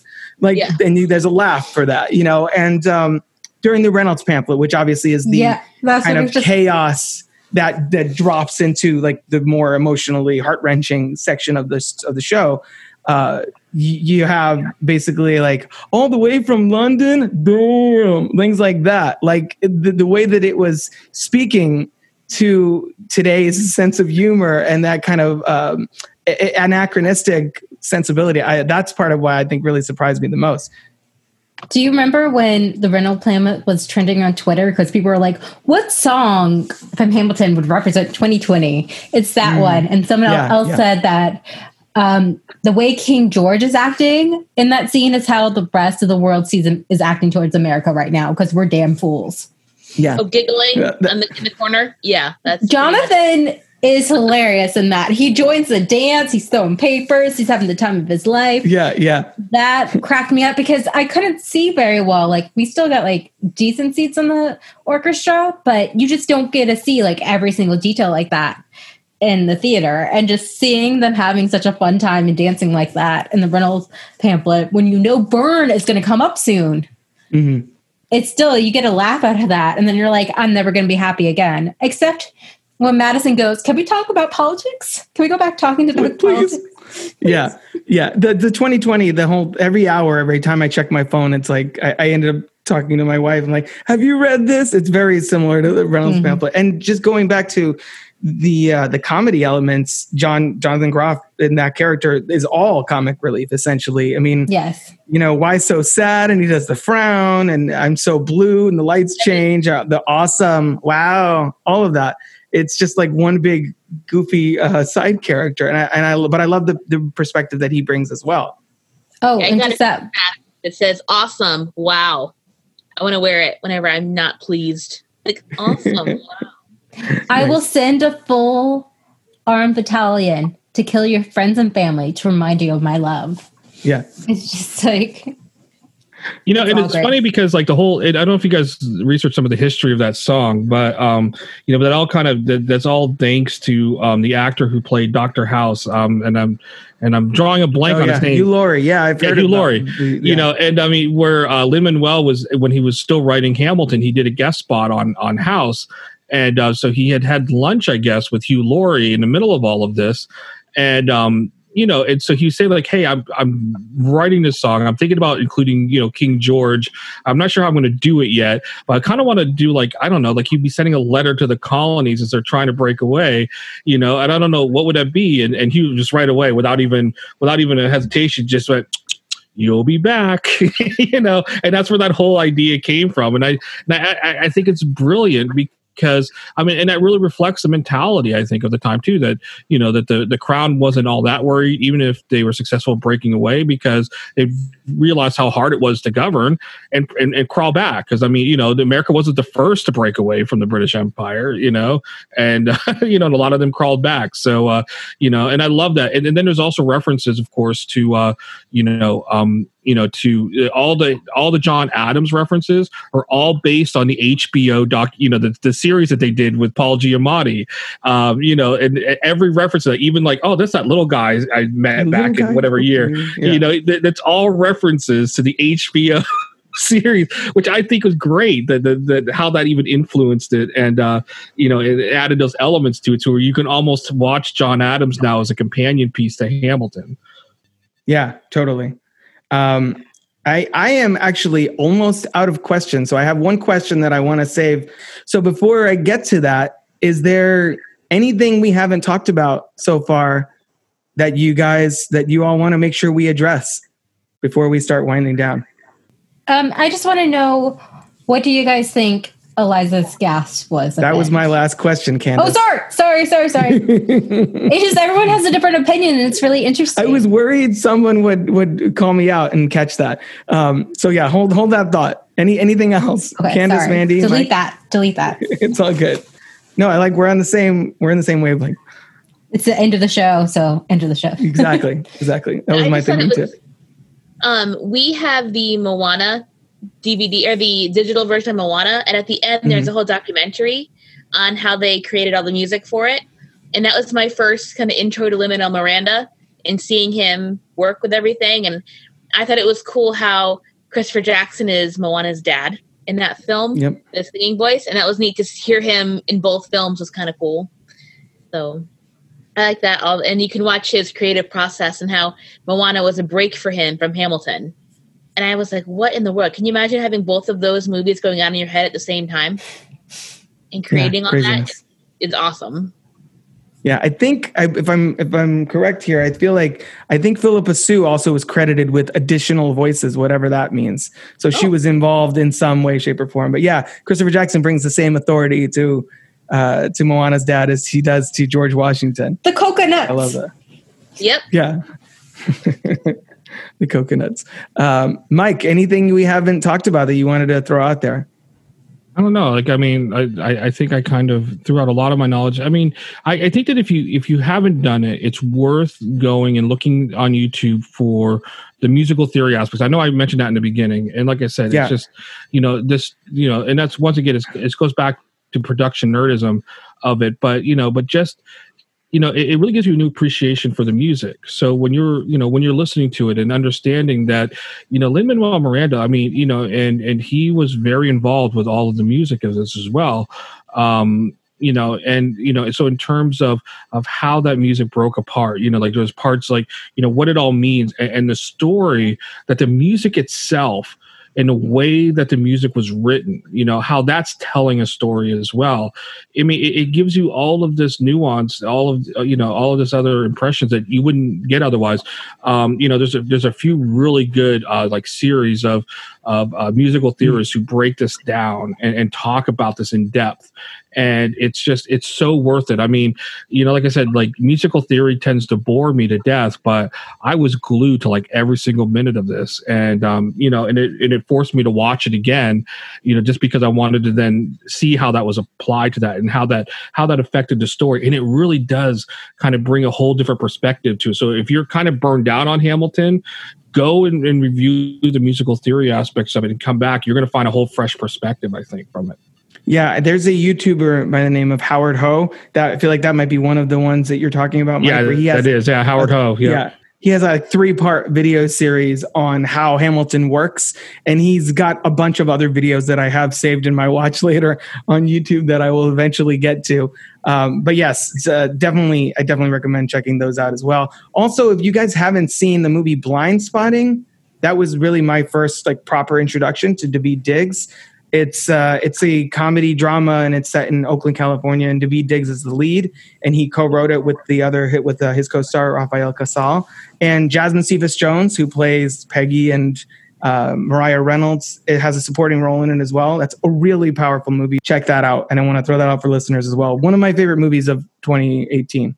So I want to end with everyone saying where they can, where people can find you on social media, and what you think Eliza's gasp means at the end of the show. The very last moment, I think the big argument for why um, for why this is in some in, in a lot of ways Eliza's story. Uh, so what do you what is that gasp meaning to you, Candace? I think she's realizing that her story gets told, that the Hamilton story gets told. We are thegeekywaffle.com. You can find us on Facebook, Instagram, The Geeky Waffle, and then Twitter. Somebody already took our name, so it's geeky underscore waffle. Awesome. Mandy, same questions. I completely agree with Candace. I read somewhere that they think um, Lin Manuel is actually playing himself when he leads her up to the edge of the stage, and he's showing Eliza Hamilton that no one's forgotten you. So that's kind of cool. So I I agree with her, with Candace, and that's most of the time. Um, some days I do think it's her going to heaven and seeing Alexander again, um, but generally speaking, I do think that it's her showing or Alex or showing her that look, we haven't forgotten you. We're still telling your story, so you're still around. Like you, your legacy has lived on. Yep. And then my Instagram is Mandy and the Magic. So it's Very mostly cool. Disney centered stuff, but it's fun. well, people will be watching this on Disney Plus, so that that should that works out pretty well. Synergy. Uh, Mike, same questions. Well, you know, it's funny. Um, if you look at the gasp, you know, if you if you you know if you do that, and if you notice what's missing from the original soundtrack is the gasp at the end. Like there is no gasp there. A lot of you know when you see a lot of stage productions, many of them, you know, either to a great extent or even to a lesser extent, somehow involve the audience in some way. You know, there's some recognition of the audience. You know, it's a fourth wall breaking usually.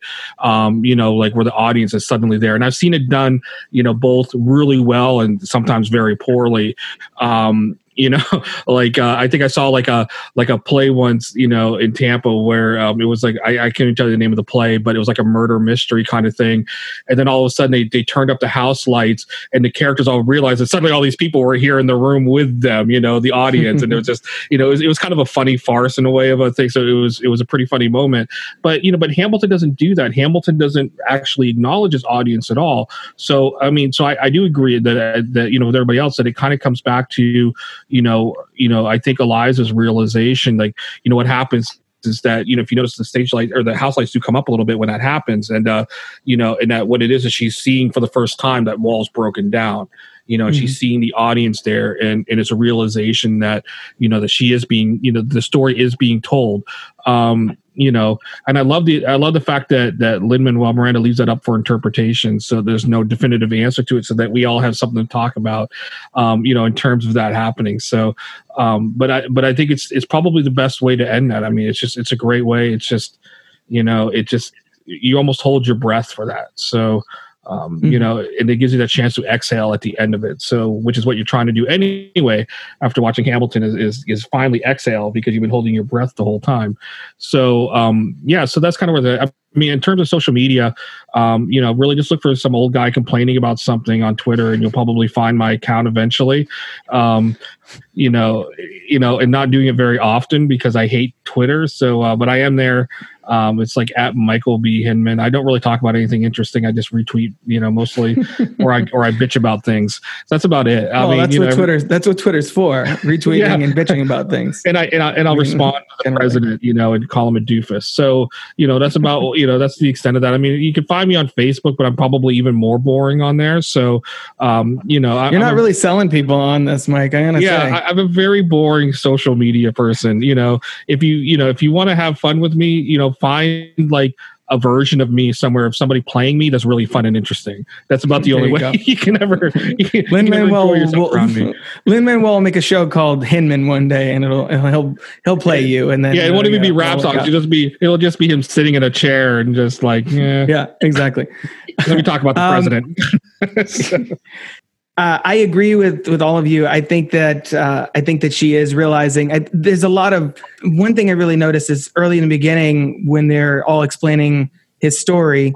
They're also say, they're all saying Alexander Hamilton, we're waiting in the wings for you. So literally, everyone is sort of playing three different characters. They're playing, you know, uh, well, some of them like Daveed Diggs is playing three different characters. Everyone is playing their role in the show, but also playing the person telling the playing the role in the show. You know, there's meta uh, elements at play there. And I think the fact that the whole last song is "Who Lives, Who Dies, Who Tells Your Story" is about the legacy of Hamilton, as Angelica points out, or I guess it's really Renee at the end points out. Every other founding father story is told. Every other founding father gets to grow old, and it's about changing that, changing the narrative, changing, flipping the script on what Hamilton, who Hamilton is, what he was about, and also Burr and kind of giving a little more context to the duel that went down and the price that he paid for it and all of that. So now he's the villain in our history books. So I think that's it's really it's really powerful in that level of the East. You know, it's it's a story about the power of stories and how they can shape history and all of that. And I think that's eh, like Mike was saying, the perfect statement for the show to to wrap up on.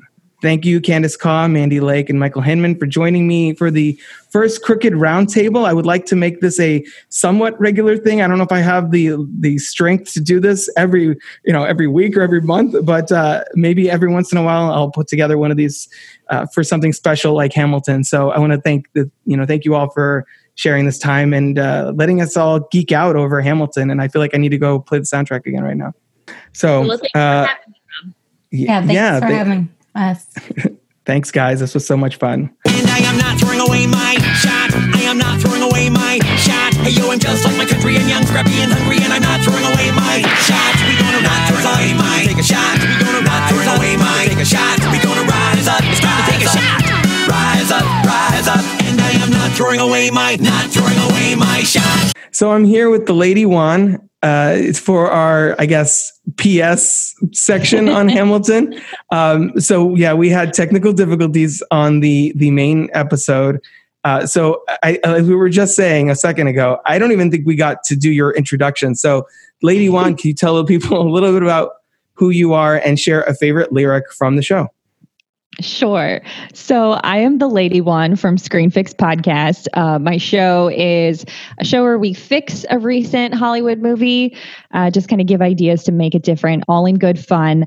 And uh, I struggled to think of to think of my favorite Hamilton lyric, but it has to be "Who lives, who dies, who tells your story," because it's Nice. it's it's so meta. It is.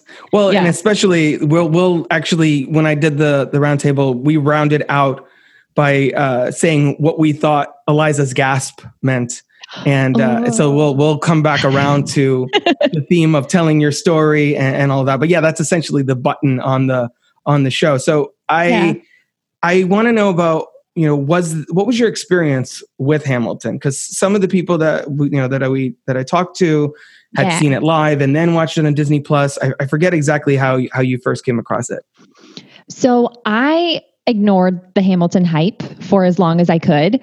Um, I didn't think it would interest me. And then when it was coming to Tampa and I was, you know, like everybody had to go see it, uh, at that point, once I had tickets, I was like, well, I'm not going to listen because I need to see it first. And so uh, then I re ignored it and I saw it live with the touring cast in Tampa and I thought it was really fantastic. And then started listening to it nonstop. And Nice. uh, just my Spotify of 2019 was basically nothing but Hamilton with like a little Ariana Grande sprinkled in.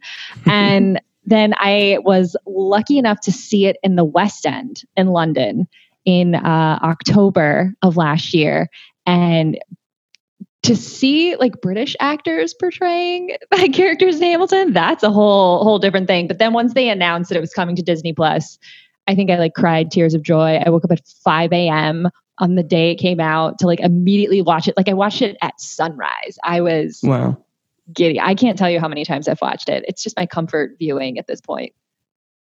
So you had seen it twice before you saw Lin Manuel and, and the original cast. That's really Yes. that's interesting. Any any differences in the experience? Obviously, from the West End to uh, to Tampa, like how did the did the crowd react differently to certain moments? Um, you know what's interesting is they they changed the line of uh, John Adams doesn't have a real job anyway. They say vice president's not a real job anyway, and I thought that was really interesting that they kind of did that. Um, like it's little subtext to explain it, but um, it's particularly like as I imagine I was not the only American in the theater that night watching it, Mhm. but knowing that I was in the minority and, you know, Britain keeps shitting on us endlessly. And I'm just kind of looking around. Mhm. I was like, yeah, guys. Yeah, guys. just sort of like a little antagonistic, sitting in my seat, bouncing my shoulders. Um, it's a pretty cool experience, but it was, I mean, it was hard to get a ticket there. It was crazy packed, the line around the building. It was, you know, Hamilton fever is not only American. Right. Yeah, and I've heard that they actually have a, a pretty good sense of humor with uh, King George and the fact that he's like basically the jester of the show. He's very, very funny in uh, the West End production. He's very good. is there you know is there a particular character or performance i guess in the the disney plus version that really stands out to you because there's seven tony nominated performances three wins it's like i actually wrote uh, for my day job i wrote it uh, just trying to in my head do the gymnastics of how would i even rank them and i, I was Yeah. curious who if there's this particular performer or character that stands out to you It's, I went into it already being like emotionally attached to Daveed Diggs. Like I Mhm. just, I have an unhealthy obsession with him, and I, I think that's fine at this point. I've accepted it about myself. Um, but so he's obviously incredible and amazing, and one of the Tony Award winners.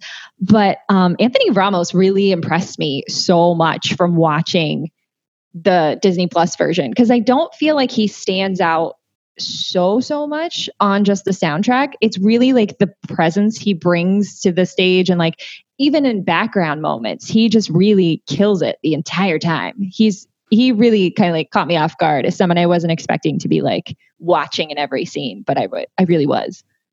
Yeah, and he has two death scenes. The first of which Yeah. isn't even on the soundtrack, which I, I noticed eventually, and it's such a, a powerful moment. And I, I'm, oh really gosh, yeah. kind of wondering why they didn't even just include that. I guess it's such a brief callback to something that's already on the soundtrack that they were like, yeah, it's just not even a real song. What would be like a 15 second track?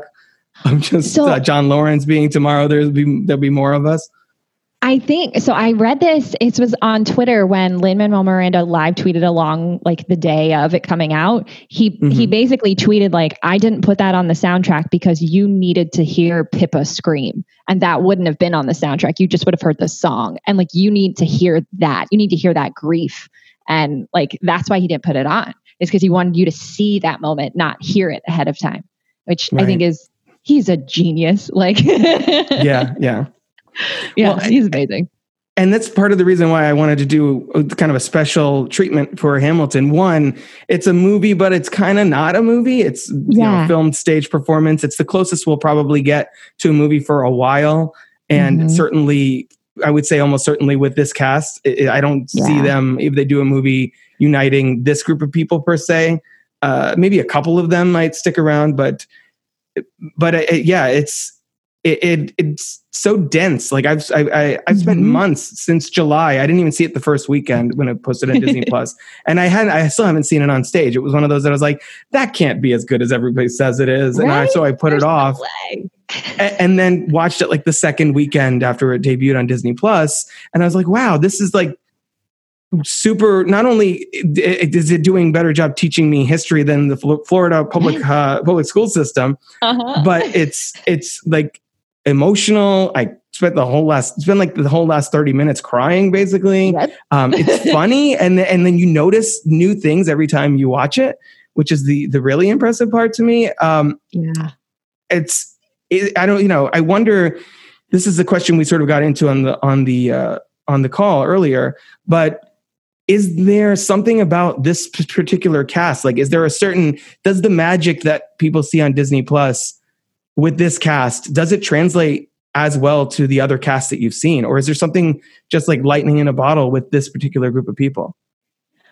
I think so much of it is obviously this group of people is immensely talented. Like, you know, they're absolutely incredible. He put together a perfect cast. But I think also a lot of it is when they recorded it. You know, Mm. the the excitement that was in the room on those couple of nights, it was just still so fresh and exciting and there was so much passion behind it. And not that there's not passion behind Hamilton anymore. I mean, we're still talking about it. Lots of people are still talking about it. But but like the stage show itself, like now it's sort of like, oh yeah, I'm gonna go see this really great production. And there's always some kid in there who's like losing their mind because they're finally seeing it. But it's not like the same revolutionary feeling that it was that you see in that theater back that night. Right. Yeah. I mean, it's the Jonathan Groff, I think, was the only one that had left the original cast by that point, and they brought him back specifically to shoot the movie uh, because he was the original King George. So, seven minutes. yeah, exactly. And I, I, I always feel like he has not necessarily, I don't want to say it's easy because it's not easy, but he has probably the easiest job. Come out Yeah. there, do your like three little songs, and then peace out and get a Tony nomination. Meanwhile, everyone else is on stage for two and a half hours. It's like, Yeah. messed up. Um, Everyone and- else is giving it everything, and he's like, you can look at like the footage of him. He's backstage reading books. He's just, Yeah. you know, hanging like, "Oh, out. put- give me my crown. Time to go back out and kind of do my little shoulder strut thing that he does. But um, Yeah. I I totally think they made the right choice in giving it to Daveed because it was Jonathan Groff, Christopher Jackson, uh, and Daveed Diggs Mhm. all in the same category. Uh, And I agree with you. I it's, I I feel like the Lafayette and um, Jefferson parts are some of the tracks I go back to the most Yeah. not only because of his virtuosity as a rapper, like the speed with which he he, la- he delivers the lines, but his Yeah. like kind of playful charisma uh, on stage and certain discrepancies between the soundtrack and the movie. Just like the way he says um, in "We Know," the way he's like, "My God," the way he says it in the movie is completely different than on the soundtrack. Um, yeah. and my daughter like we you know she knows now uh, details of american history because of hamilton and she's really into everything that he does uh, what is it about him specifically that you you know when did you first come across Daveed Diggs and and uh, specifically have you seen the movie blind spotting because if not you need to track that down Okay. I, I have not seen it. I I Okay. need to just I need to just do this because I've also listened to like a lot of the music from it Mhm. on Spotify uh, Right. because Spotify was just hitting me with more and more of him.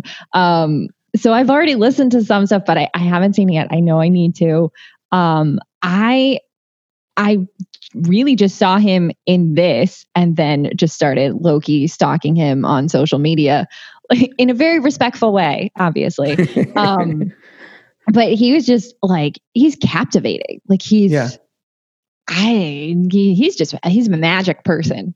Like Yeah, yeah. so impressive. And, uh, yeah, just like keeps your eye on him the whole time during the show. And he's playing two very, very different characters. Like, he just he nails it. yeah, I don't I don't know if it's he's got like this physicality to him, but also sort Yeah. of this like uh kind of goofy side that he plays that he plays with, especially in What Did I Miss? Um, Yes. you know, the eyes and the hair, and he's just like he's just very magnetic. Like he's one of those characters that if if I heard they were doing another Willy Wonka reboot or something, I'd be like, no, don't Oh. do that. And they're like, sorry, Daveed Diggs. I'm like, oh, okay, that would work. oh, okay. yeah that yeah that totally would uh that yeah, that could happen um and he's always he has a very interesting relationship to the show because i've seen videos like on youtube because i've gone i fell i fell down a really deep youtube rabbit hole over the last Yeah. few months with all these analysis videos and and people focusing on all the chaotic moments in hamilton and blah blah blah um there's like footage of fans approaching him and they're like, "Oh, do the rap," and he's like, "No, no, I'll do. I don't like." He's clearly like, "I did that. It was hard. I'm over it. yeah. Uh, but thanks for the love," kind of thing. Uh, I, and I, Yeah. I think that's so relatable. Yeah, I feel I feel like he doesn't he's like I'm not just going to like do a dance for you and like, you know, do a trick cuz you saw me on the street, but um yeah, he's just he's just like insanely talented and uh I feel like there is no limit for him. He can do anything. Yeah, yeah. Uh, is there a particular moment that you that you really fell for the show itself? I feel like it's gonna. Uh, I guess either the show when you saw it or the movie or both. I feel like the movie part is probably going to involve Daveed, but so be it. um I think I think for for just the the soundtrack getting obsessed with it on my my commutes back when I used to leave my house um it was it was satisfied was like I'm going to learn every beat of this and then I was like wait can I learn Daveed Diggs stuff? Like that was sort of like my entry point to like how how much can I dedicate my time and effort into just learning this? And uh, so that was kind of my end point there. But just like it, I feel like when Guns and Ships happens in the Disney Plus show, like just the room, like just it gets hotter. Like just everything kind of like Yeah. lights up and it's like we are going there. It's about to go off. And it just it like levels up just a little bit. And the show like keeps leveling up like emotionally throughout. But like I feel like that's the first moment where it like hits you hard and it's just like so exciting. Yeah, it's like um, it, it's like I, I almost want hip hop history to be a genre now because there are moments of this where like I think I mentioned this on the conversation already, but where like they're bringing out George Washington, they're like, "Here comes the general, rise up!" Like it's like they're like, "Ladies and gentlemen, the moment you've been waiting for." It's like uh, they've become George Washington's hype man, sort of for a Yes. moment, and it's Yeah. it's crazy that that it works so well. It doesn't feel like it should, and it feels like a magic trick that it, it came out the way it does. There's like so many ways this could have gone wrong. Yeah. Oh, the the description of Hamilton had me at like, no, no, no, no, no, no. like Well, have- just someone telling me what it was going to be. I was like, this is going to be terrible. And then it it defies logic and it just works. Yeah. Have you seen that that footage of uh, he's like in front of President Obama and he's saying, "Oh, you know, this is a song I'm working on from a, a you know a person who embodies hip hop, Alexander Hamilton." That I'm Yes. and everybody's like laughs. It's like Yeah. that's ridiculous. Yeah, Yeah. Like it's it's the joke, and he's just like, you'll see. Don't worry about it. Like yeah, yeah. all the confidence in You'll the world in this bananas idea. Like it's, Yeah. it's he's a genius. yeah, yeah, pretty much. Um, a- And not only that, that it's a, a hip hop m- musical, uh, and that it has a literal turntable that the, the revolving around. Mhm. When you mentioned satisfied, I'm thinking, of course, of the whole rewind, that whole Oh. thing where they're doing the same choreography and you don't notice it, like how detailed it is, or Guns and Ships, where um, you know he- he's talking to George Washington about writing the letter to get him back, and he hands it to hands it to Lafayette, and he hands it to someone, and it like travels around the stage up to where Hamilton is. It's it's insanity that that Oh, I have goosebumps while you're describing it. yeah. Oh God. Yeah. It's and Is and that's all stuff that I didn't see when I Mm-hmm. saw it on stage. And I had pretty good seats when I saw it in London. I didn't have great seats in Tampa, but in London it's a much smaller theater and I couldn't take in any of this. I all I remember kind of processing from the stage version was that there was a round table and that it turned and that there was a second level and then stairs at one point. And my main takeaway the first time I saw the show was, man, he takes his coat off a lot. Like that, I found that to be like kind of distracting that it, like Hamilton just keeps changing coats. Um, but then like seeing this Disney Plus version, like you get to see all of the intricate details of the stage direction and how like he's like singing hurricane and like maria's in the background it's like oh my god it's so amazing it's so intricate Yeah. I, I Yeah. how The, he does it. the um the furniture around him and they all freeze uh in Yes. hurricane or or nonstop the way that um I think he's talking to Angelica and she that she kind of travels around away from him on the turntable and Eliza just comes Mhm. right up to him. Oh man, it's it's magical. Um It's so amazing with all that in mind though is there do you think that hamilton could survive a, a real movie adaptation like how would that even work uh, as as far as I, I you know the stage direction the double casting um like i don't even know if that is even possible or what it would look like without Yeah. completely ruining everything and undermining it because i don't know you would have to have aaron burr popping up and doing narration, a, a rapping narration, like leading into each segment. Like, do you think that there's a way to do that? I, I like I honestly don't be I can't see how it would work. I, I'm sure if anyone could figure it out, Lin Manuel could figure it out because he's done everything. He just is on a different plane of existence. But I don't see how it could possibly be done because so much of what makes the show great works within the confines of a stage show. And Mhm. if if all of a sudden we're in different buildings and different outside settings and there's background players besides you know the swings like if all of a sudden it gets bigger than that you lose the attention to those tiny genius details and then it just becomes a story like any other and it's just a great soundtrack and it kind of it, you lose so much of what is really and truly exceptional about the show Mhm. Yeah. So much of its appeal, I think, is based on that the medium itself. And uh, you know, the other musical that I was for some reason listening to or kind of was into as a guilty pleasure before this was Cats, which is a god awful movie, but still Yeah. kind of interesting in a in a bizarre way. Like, uh, Yeah. and that's another example of something that you could see how that would appeal to people as a stage show, I guess, because it's literally you're you're at the uh, you're at the Jellicle Ball or whatever. But Yeah. then in a movie, it, it completely falls apart, and the whole world basically starts falling apart as soon as Cats comes out. Like that's the the, the joke that was all that's all over social media this Yeah. this year is it's just brought us all down Cats, it- yeah, it's Cats was like the the uh, you know the omen of uh, Yeah. the the apocalypse to come. Um, but yeah, I, I I'm really curious to see because you know that there, somebody's going to try. It, it's there's no way this move this musical is going to come out and be as successful and iconic as it is, and somebody's going to not try to make it a musical. It's just a matter of of time. And yeah, I hope that Lin Manuel is involved at least to help finagle some of that. Uh, Yeah. that you know that in mind, his you know obviously the genius in his writing takes a lot of liberties with history.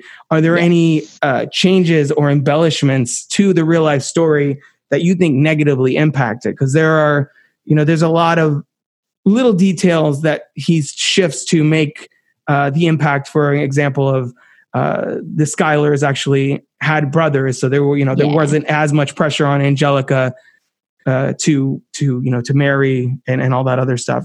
So I really feel like all I understand all the choices that he made as far as like slight embellishments here and you know right. twisting the story just a tiny bit to make it a little bit more dramatic. Like I I get all of that and like artistic license is a thing. Like go for it. Also the history we're taught in school isn't all that accurate anyway. So I really find that like from this, from listening to Hamilton, I went down a million rabbit holes and was actually yeah, reading his letters on like the US Gov website. I was like actively seeking out these letters to read them. And I learned more about history, not just from the context of the show. I went to go find out other things on my own. And I wouldn't have done that if somebody had just said like, "Oh yeah, the show like it's 100% fact." I would have been like, "Oh wow, I just learned a lot." But instead, I kind of heard like, "Oh, a few things are different." And I'm like, "Well, I got to go find out what they are." And mm-hmm. I I went down a deep dive and I I mean, it didn't didn't hurt that like I'm picturing Daveed Diggs, but I got very very into researching the Marquis de Lafayette. And I actually I was in Paris last summer and I went to go to his grave because he's oh, wow. like buried buried outside, like in Paris, but not in like tourist Paris. Like you have to go out of the city, and we had to like pay somebody to like let us in. It's a it's a graveyard where people, the only people who are allowed to be buried there are victims of the revolution or their family. And he had a lot of his wife's family were like guillotined in the first French Revolution. That, like the first time they tried to like throw things off. And so mm. he's buried there. And there's like a Daughters of the American Revolution tribute there. There's they're taking care of his grave. There's an American flag there. I stood in the rain in Paris and I cried over this general's grave. And like that is not a thing I would have done without listening to Hamilton and actually learning about everything he did for the US and for France. He was an amazing human being. And I I like I I knew his name and that was it like from history. Yeah. like way to go public yeah. school exactly. They, they should just yeah. teachers should have just wrapped the the stories to us at least. Yeah yeah. Uh, it would have worked. but, um, but no yeah I, I agree with you. I think there there's a lot in here that is historically accurate that i you know sort of looked up and was like oh okay so philip philip uh, philip hamilton was really 19 like his dad. He didn't just fudge the age. So they were both 19 because of yeah. the parallel between father and son. Or like, yeah. um, and I sort of knew this from some of the, again, some of the YouTube videos I'd seen, that mm-hmm. uh, the one last time, the whole speech that is basically a truncated version of the actual yeah. speech that Hamilton wrote for, for Washington, his farewell address. Uh, you know, the fact that um, it was Hamilton's vote uh, that that put Jefferson kind of over the top in the uh, in the the election of 1800. Um, and uh, yeah, so so much of that, I think you know, he really just kind of plays up the the drama of the rivalry between Burr and Hamilton. That it, necess- it wasn't mm-hmm. necessarily this 30 year battle as it's as it's you know as it's shown here. It yeah. was not as epic of stakes. They weren't mortal frenemies, basically, in real life, to the same extent. And there was yeah. actually a period of, I think, a few years, or at least a couple years, between the election and the duel. Like it wasn't necessarily about the election. It was there was some yeah. other thing that instigated it, but it was yeah. probably a contributing factor. And yeah, I'm sure he didn't Hamilton, let it go. yeah, exactly. Hamilton probably. I think. I think I read somewhere. No, it was. um There is a great drunk history with Lin-Manuel telling the story yes. of the Reynolds pamphlet. Um, but yeah, so he he has he was the kind of person that would have you know a list of 30 years of disagreements you know mm-hmm. so it's it feels very true to who the man was and yeah. and to you know to his story and to to the important points of it uh that being said it is interesting that the way the way the film addresses Aaron Burr as a character who yeah. I knew as the guy that killed Alexander Hamilton because of the Got Milk commercial the like milk 20 commercial, years ago. Yeah. yeah. I was like, oh, that, that, yeah, he shot Hamilton. I remember that. Um, yeah. But, and obviously he's his rival in this. Do you think, do you see him as a villain? Do you see him as more sympathetic? Which of the two men do you actually identify with more? Because for me, a lot of times I think it's Aaron Burr because I find myself being the kind of person that's like, oh, I should do this. Oh, you know, I'm going to wait for it. Um, just make sure it's the right opportunity. which which do, do you connect to his journey or Hamilton's, and do you think he's the villain in this? Um, I definitely connect more to Hamilton's. I have said so many things that I should have just like, you know, did you really have to? Did you really have to say that? Did you have to put all that out there? Like that's Mhm. that's a problem for me. I identified with with his whole like, you know what? I'm going to tell everybody everything, and then that'll be that. Uh, I get that. Um, so I definitely identify more with Hamilton as far as that goes. But I have to say, I don't feel like Burr is like a true villain in the show. I feel like he's very sympathetic and even though he you know he's killing our hero like it it's it they go out of their way to like make sure you know that it's more complicated than what you think. And Right. I actually think from everything I've learned, because this made me research a million things, I think Aaron Burr was a way worse guy in real life than he is in the show. Like, I think, I mean, he was tried for treason. Like he was way worse than just dueling people and and being a the first real politician of being like, you know what, I'm just going to say what gets me elected and not what I really care about because I'm just in it for the power. Um, you know, like he's just being a politician that we know from day to day now. But I think he was way worse as a real life person than he is in Hamilton. Yeah, that's a good point. The the the politician part of his real life Yeah. persona, the whole talk less, smile more Yeah. uh, approach.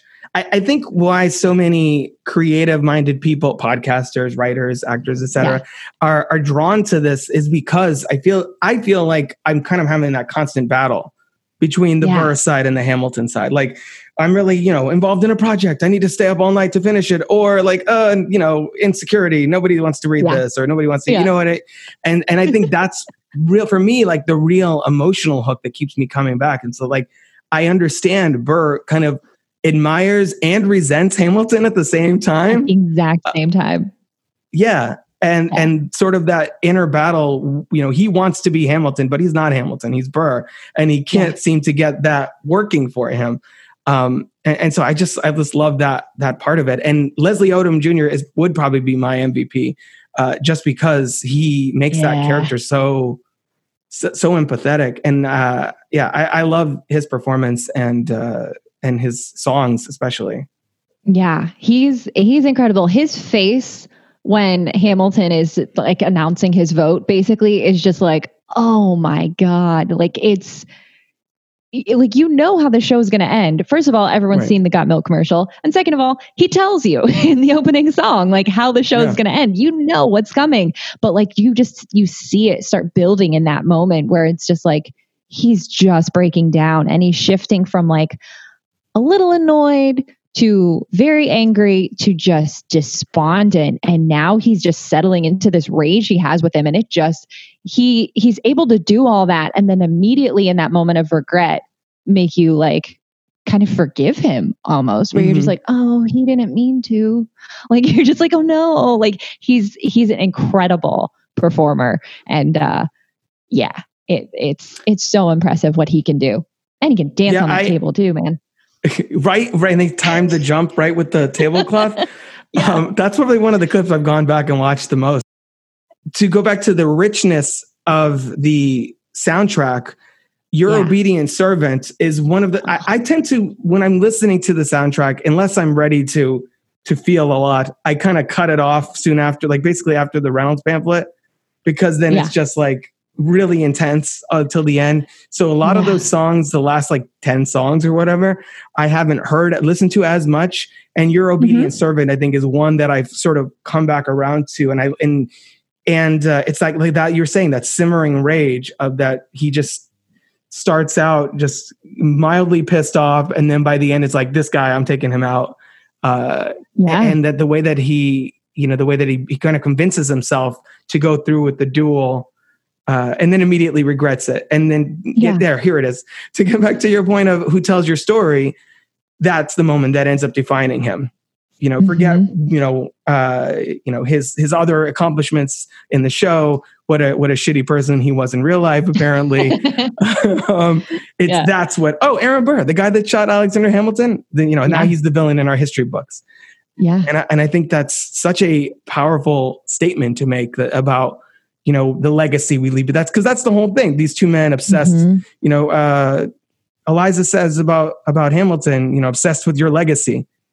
With the Yeah. with my writing the rounds, I'm like, no, no, they can't think that of me. I'm going to lay it all out there, only thinking of what his reputation is. And I, Mhm. what do you, how do you, you know, as a creative person, what is sort of your thoughts on that theme of legacy and and how you're remembered and and uh, it's because that's really powerful note to end the the musical on.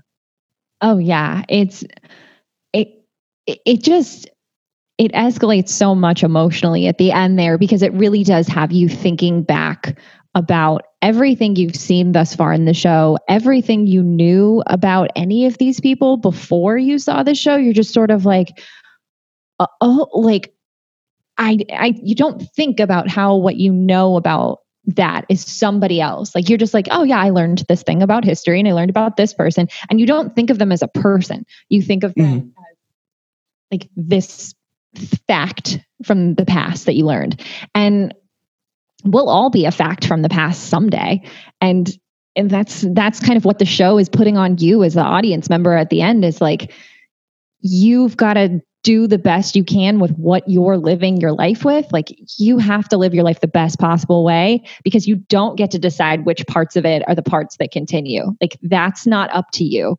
So at least put the best you can out there. And I I think that's kind of like a big part of the message is like he says like what is a legacy? Like it's it's everything else. It's the other people you leave behind and you have to leave them something good to work with. So it's it, it leaves you with a, a mission as you're leaving as a as the show's finishing. Like you you can't just turn it off and be like, okay, I'm gonna go like mow the lawn now. Like you're like, no, Right. I have to do something with my life. It's very inspiring.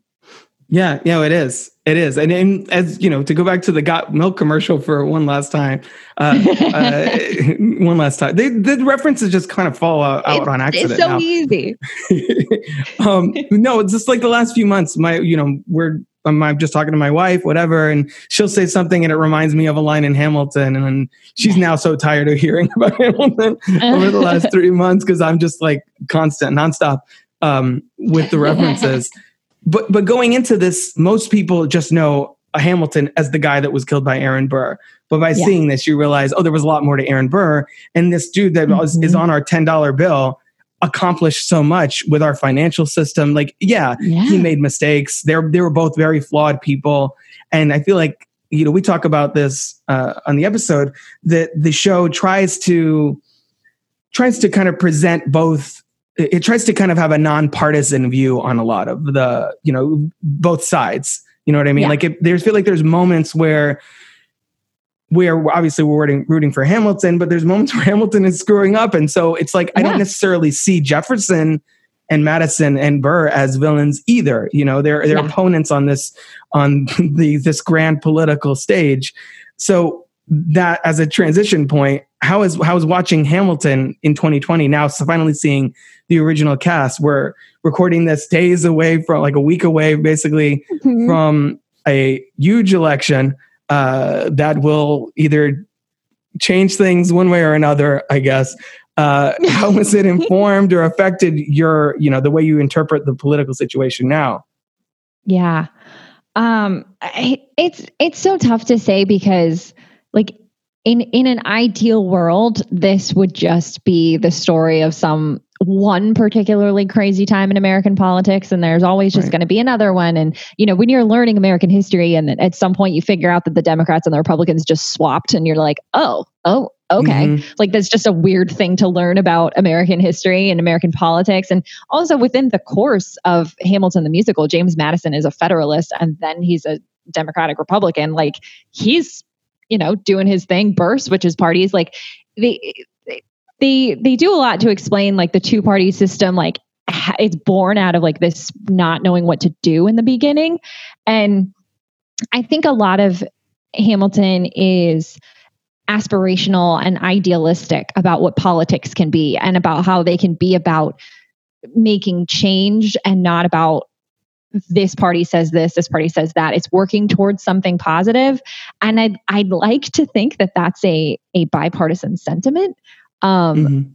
I- unfortunately 2020 doesn't feel that way because the Yeah. show is also so much about valuing the lives of people of color and the contributions to society of people of color and unfortunately that has become bipartisan and uh, it seems like if you believe that you're on one side. And uh, that's just like a huge bummer for society at large now. Because i think like truly the ideals should be for anyone. Um, it's it's not about like what political party Hamilton is in, and um, it, it kind of points out how silly those are. So I think I I hope that one day we can come out of you know whatever we're in now and and come back to a place where just progress seems possible, and uh, Yeah. that would be cool. I'd really like to see that. So crossing my fingers. I, I really love. First of all, I, we saw at least I watched. You know the the first debate, the town hall thing, and uh, and the second uh, that was supposed to be the third debate, and I didn't see any rap battling. So that's the first major disappointment. No, it's it's such a disappointment. It's uh I I don't understand how like no one is being welcome to a cabinet meeting the way I've heard it through this show. I Like, think I think that was when you know I asked you earlier when you you like really fell for Hamilton, and having never seen any version of it until Disney Plus, I was really into the whole first act. Uh, again, but it takes some time to kind of wash over you to really appreciate all the intricacies of it. I think it was yeah. the first cabinet battle where I was like, "Oh my god!" And the cabinet battles are rap battles. Okay, sold. Yeah. like that was where I, it crystallized, and I was like, "Okay, this is like my religion now." Is Hamilton. Yeah. Um, It's, it's so good. it is so good and and i love how the the first act is all about kind of the um you know the purity in trying to get freedom and independence and you know we sort of mentioned the yorktown the the, the we won thing uh, which Ugh. is so is super inspiring and way more yeah. way, way more patriotic than anything happening now but then in the second act you get all the messiness of uh Mhm. of the two of the parties and the arguing and then the double dealing and this person's getting dirt on this person and and Yeah. everybody has wants to be in the room where it happens. Uh, and and I love that this the show reflects both halves of what politics and and what it should be and what it and what it kind of actually it, it devolved into. Sort Yeah. of the the more things change, the, the more they stay the same kind of thing. Yeah. Yeah, it's really true. It's I mean it's it's like all everything Washington is saying to Hamilton. It's like, yeah, no, this is the hard part. No, governing is harder. Like, here we Yeah. go. Now you thought that was hard. Now we're getting into it. And I I just yeah, I re- I really love I always kind of struggled with the the separation between the two acts because I was like, well, it should like just end after Battle of Yorktown. Like it should just switch immediately there. I'm like, no, no, you need the setup. Like you need the Mhm. setup of like they're trying to figure out life and like they're escalating their their role in society. And and I, I just love the way it comes back with just Jefferson. You like, hey, sauntering down those stairs. Uh, yeah, it's it's a, a nice kind of separation between the struggle for something and then the struggle to do something with what you've gotten. Um, two totally different battles, but both equally Mhm. important. Yeah, exactly. And that's I think that's the key to nonstop and why that's like low that's low key become one of my favorite ones over over the course of the last couple months because it is that all these characters are so burdened with purpose and pressure and Mhm. again the legacy and the, the weight of what what they can the difference they can make in the position that they're in or not or or they could just kind of you know be complacent and and uh you know talk less and smile more kind of thing and and I and I love that that that it's it ends not on that moment of triumph, but that moment of oh shit, what do we do now? Basically, hmm Yeah. and I, I yeah. Yeah. Um, I had one final question. I sort of already told you what it is. Uh, before we get to that, is there anything about Hamilton that we haven't covered that you wanted to you wanted to shout out? Uh, no, no, we we covered it. Cool. So, uh, so what I did with the the earlier recording is that I went around and I had everyone tell people where they can find you on social media and what you think Eliza's gasp uh, in the show's final moment. Uh, what is the significance of that? Because we actually sort of some of us talked about how Eliza, in a way, is kind of the main character of the show. And I pointed out Yeah. that she is technically a Hamilton. Hamilton. Uh, so, yeah. You know, it's like it's like you know. To, Lady Wan should understand this. It's like Star Wars. You go in and one, the Phantom Menace means one thing, and then you come out and it's another. So it's kind of like a Star Yeah. Wars title conceit in that, oh, the Last Jedi must be Luke. Oh no, it's Rey. You know that kind of thing. Uh, so Yeah. I feel like Hamilton tries to pull a similar trick on us. So, uh, so once again, where can people find you on social media? Eliza's gasp. Explain. um, so you can find me uh, on Twitter at the Lady Wan. That's W A N, and you can find my show on Twitter and Instagram at Screen Fix Pod. Uh, all kinds of fun stuff over there.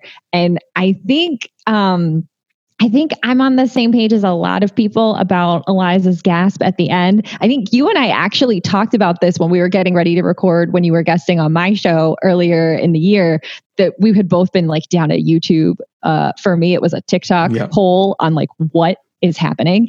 And I truly want to subscribe to the belief that at the end, that's not Hamilton anymore, that that's Lin-Manuel Miranda guiding Eliza to see, to break the fourth wall, that she's seeing the audience and that the whole world knows his story now because of what her work was after he died. And that's that's what I have to believe. Otherwise, I will just like cry like ugly sad tears instead of ugly happy tears. I need it to be. Yeah, I think I think it's sort of uh, I think a big part of what inspired Lin to do the musical is that he you know he read the Ron Chernow biography and he was like, wow, this guy lived such an incredibly rich life that I had no idea about, and Uh-huh. so creating this the show is bringing that story to light like obviously creating this great music and and Yeah. performances and all that but also like hey now people know now when people think hamilton they're not going to think oh the got milk commercial they're going to be oh the musical where they Yes. you know the reynolds pamphlet and all this other stuff lafayette um hercules mulligan all that stuff like they're going to know all the characters and people involved because this ended up being such an epic success yeah i think I, I think we all sort of said some variation on that it's definitely a fourth wall about look this is an audience here that came to see to hear about what you accomplished in your husband's legacy and, and all of that that it wasn't in vain that it's being passed down Yeah. Like and yeah, I got it. I got a little chills just saying it, know, explaining I it because know, it's, I have it's really yeah. all over. Um, It's so just- it's so good. It's it's great, and and that's what I you know I wanted to talk about Hamilton. It's been a big focus of mine the last few months, and with election day, this going up either right before or on election day, it just felt so potent to and, and so appropriate to um to use this show to mark that occasion. So. Uh, thanks, thank you, the lady Wan, for coming on. Uh, you know, sort of after the fact, but you're still in the episode. You're still part of it, and I I'm, like the mixtape? Is that how this is? kind of i guess. Yeah i guess you are. You are kind of the hamilton mixtape. Um, i want to do more crooked roundtables. I have an idea for what i might want to do the next one on. Uh, so then you know i'll definitely keep you in mind for for next time. But uh, but yeah so this was fun. And uh, definitely people listening to this go watch hamilton at disney plus. But before you do that go vote. Very important. Yes, please. thank you Who tells your story?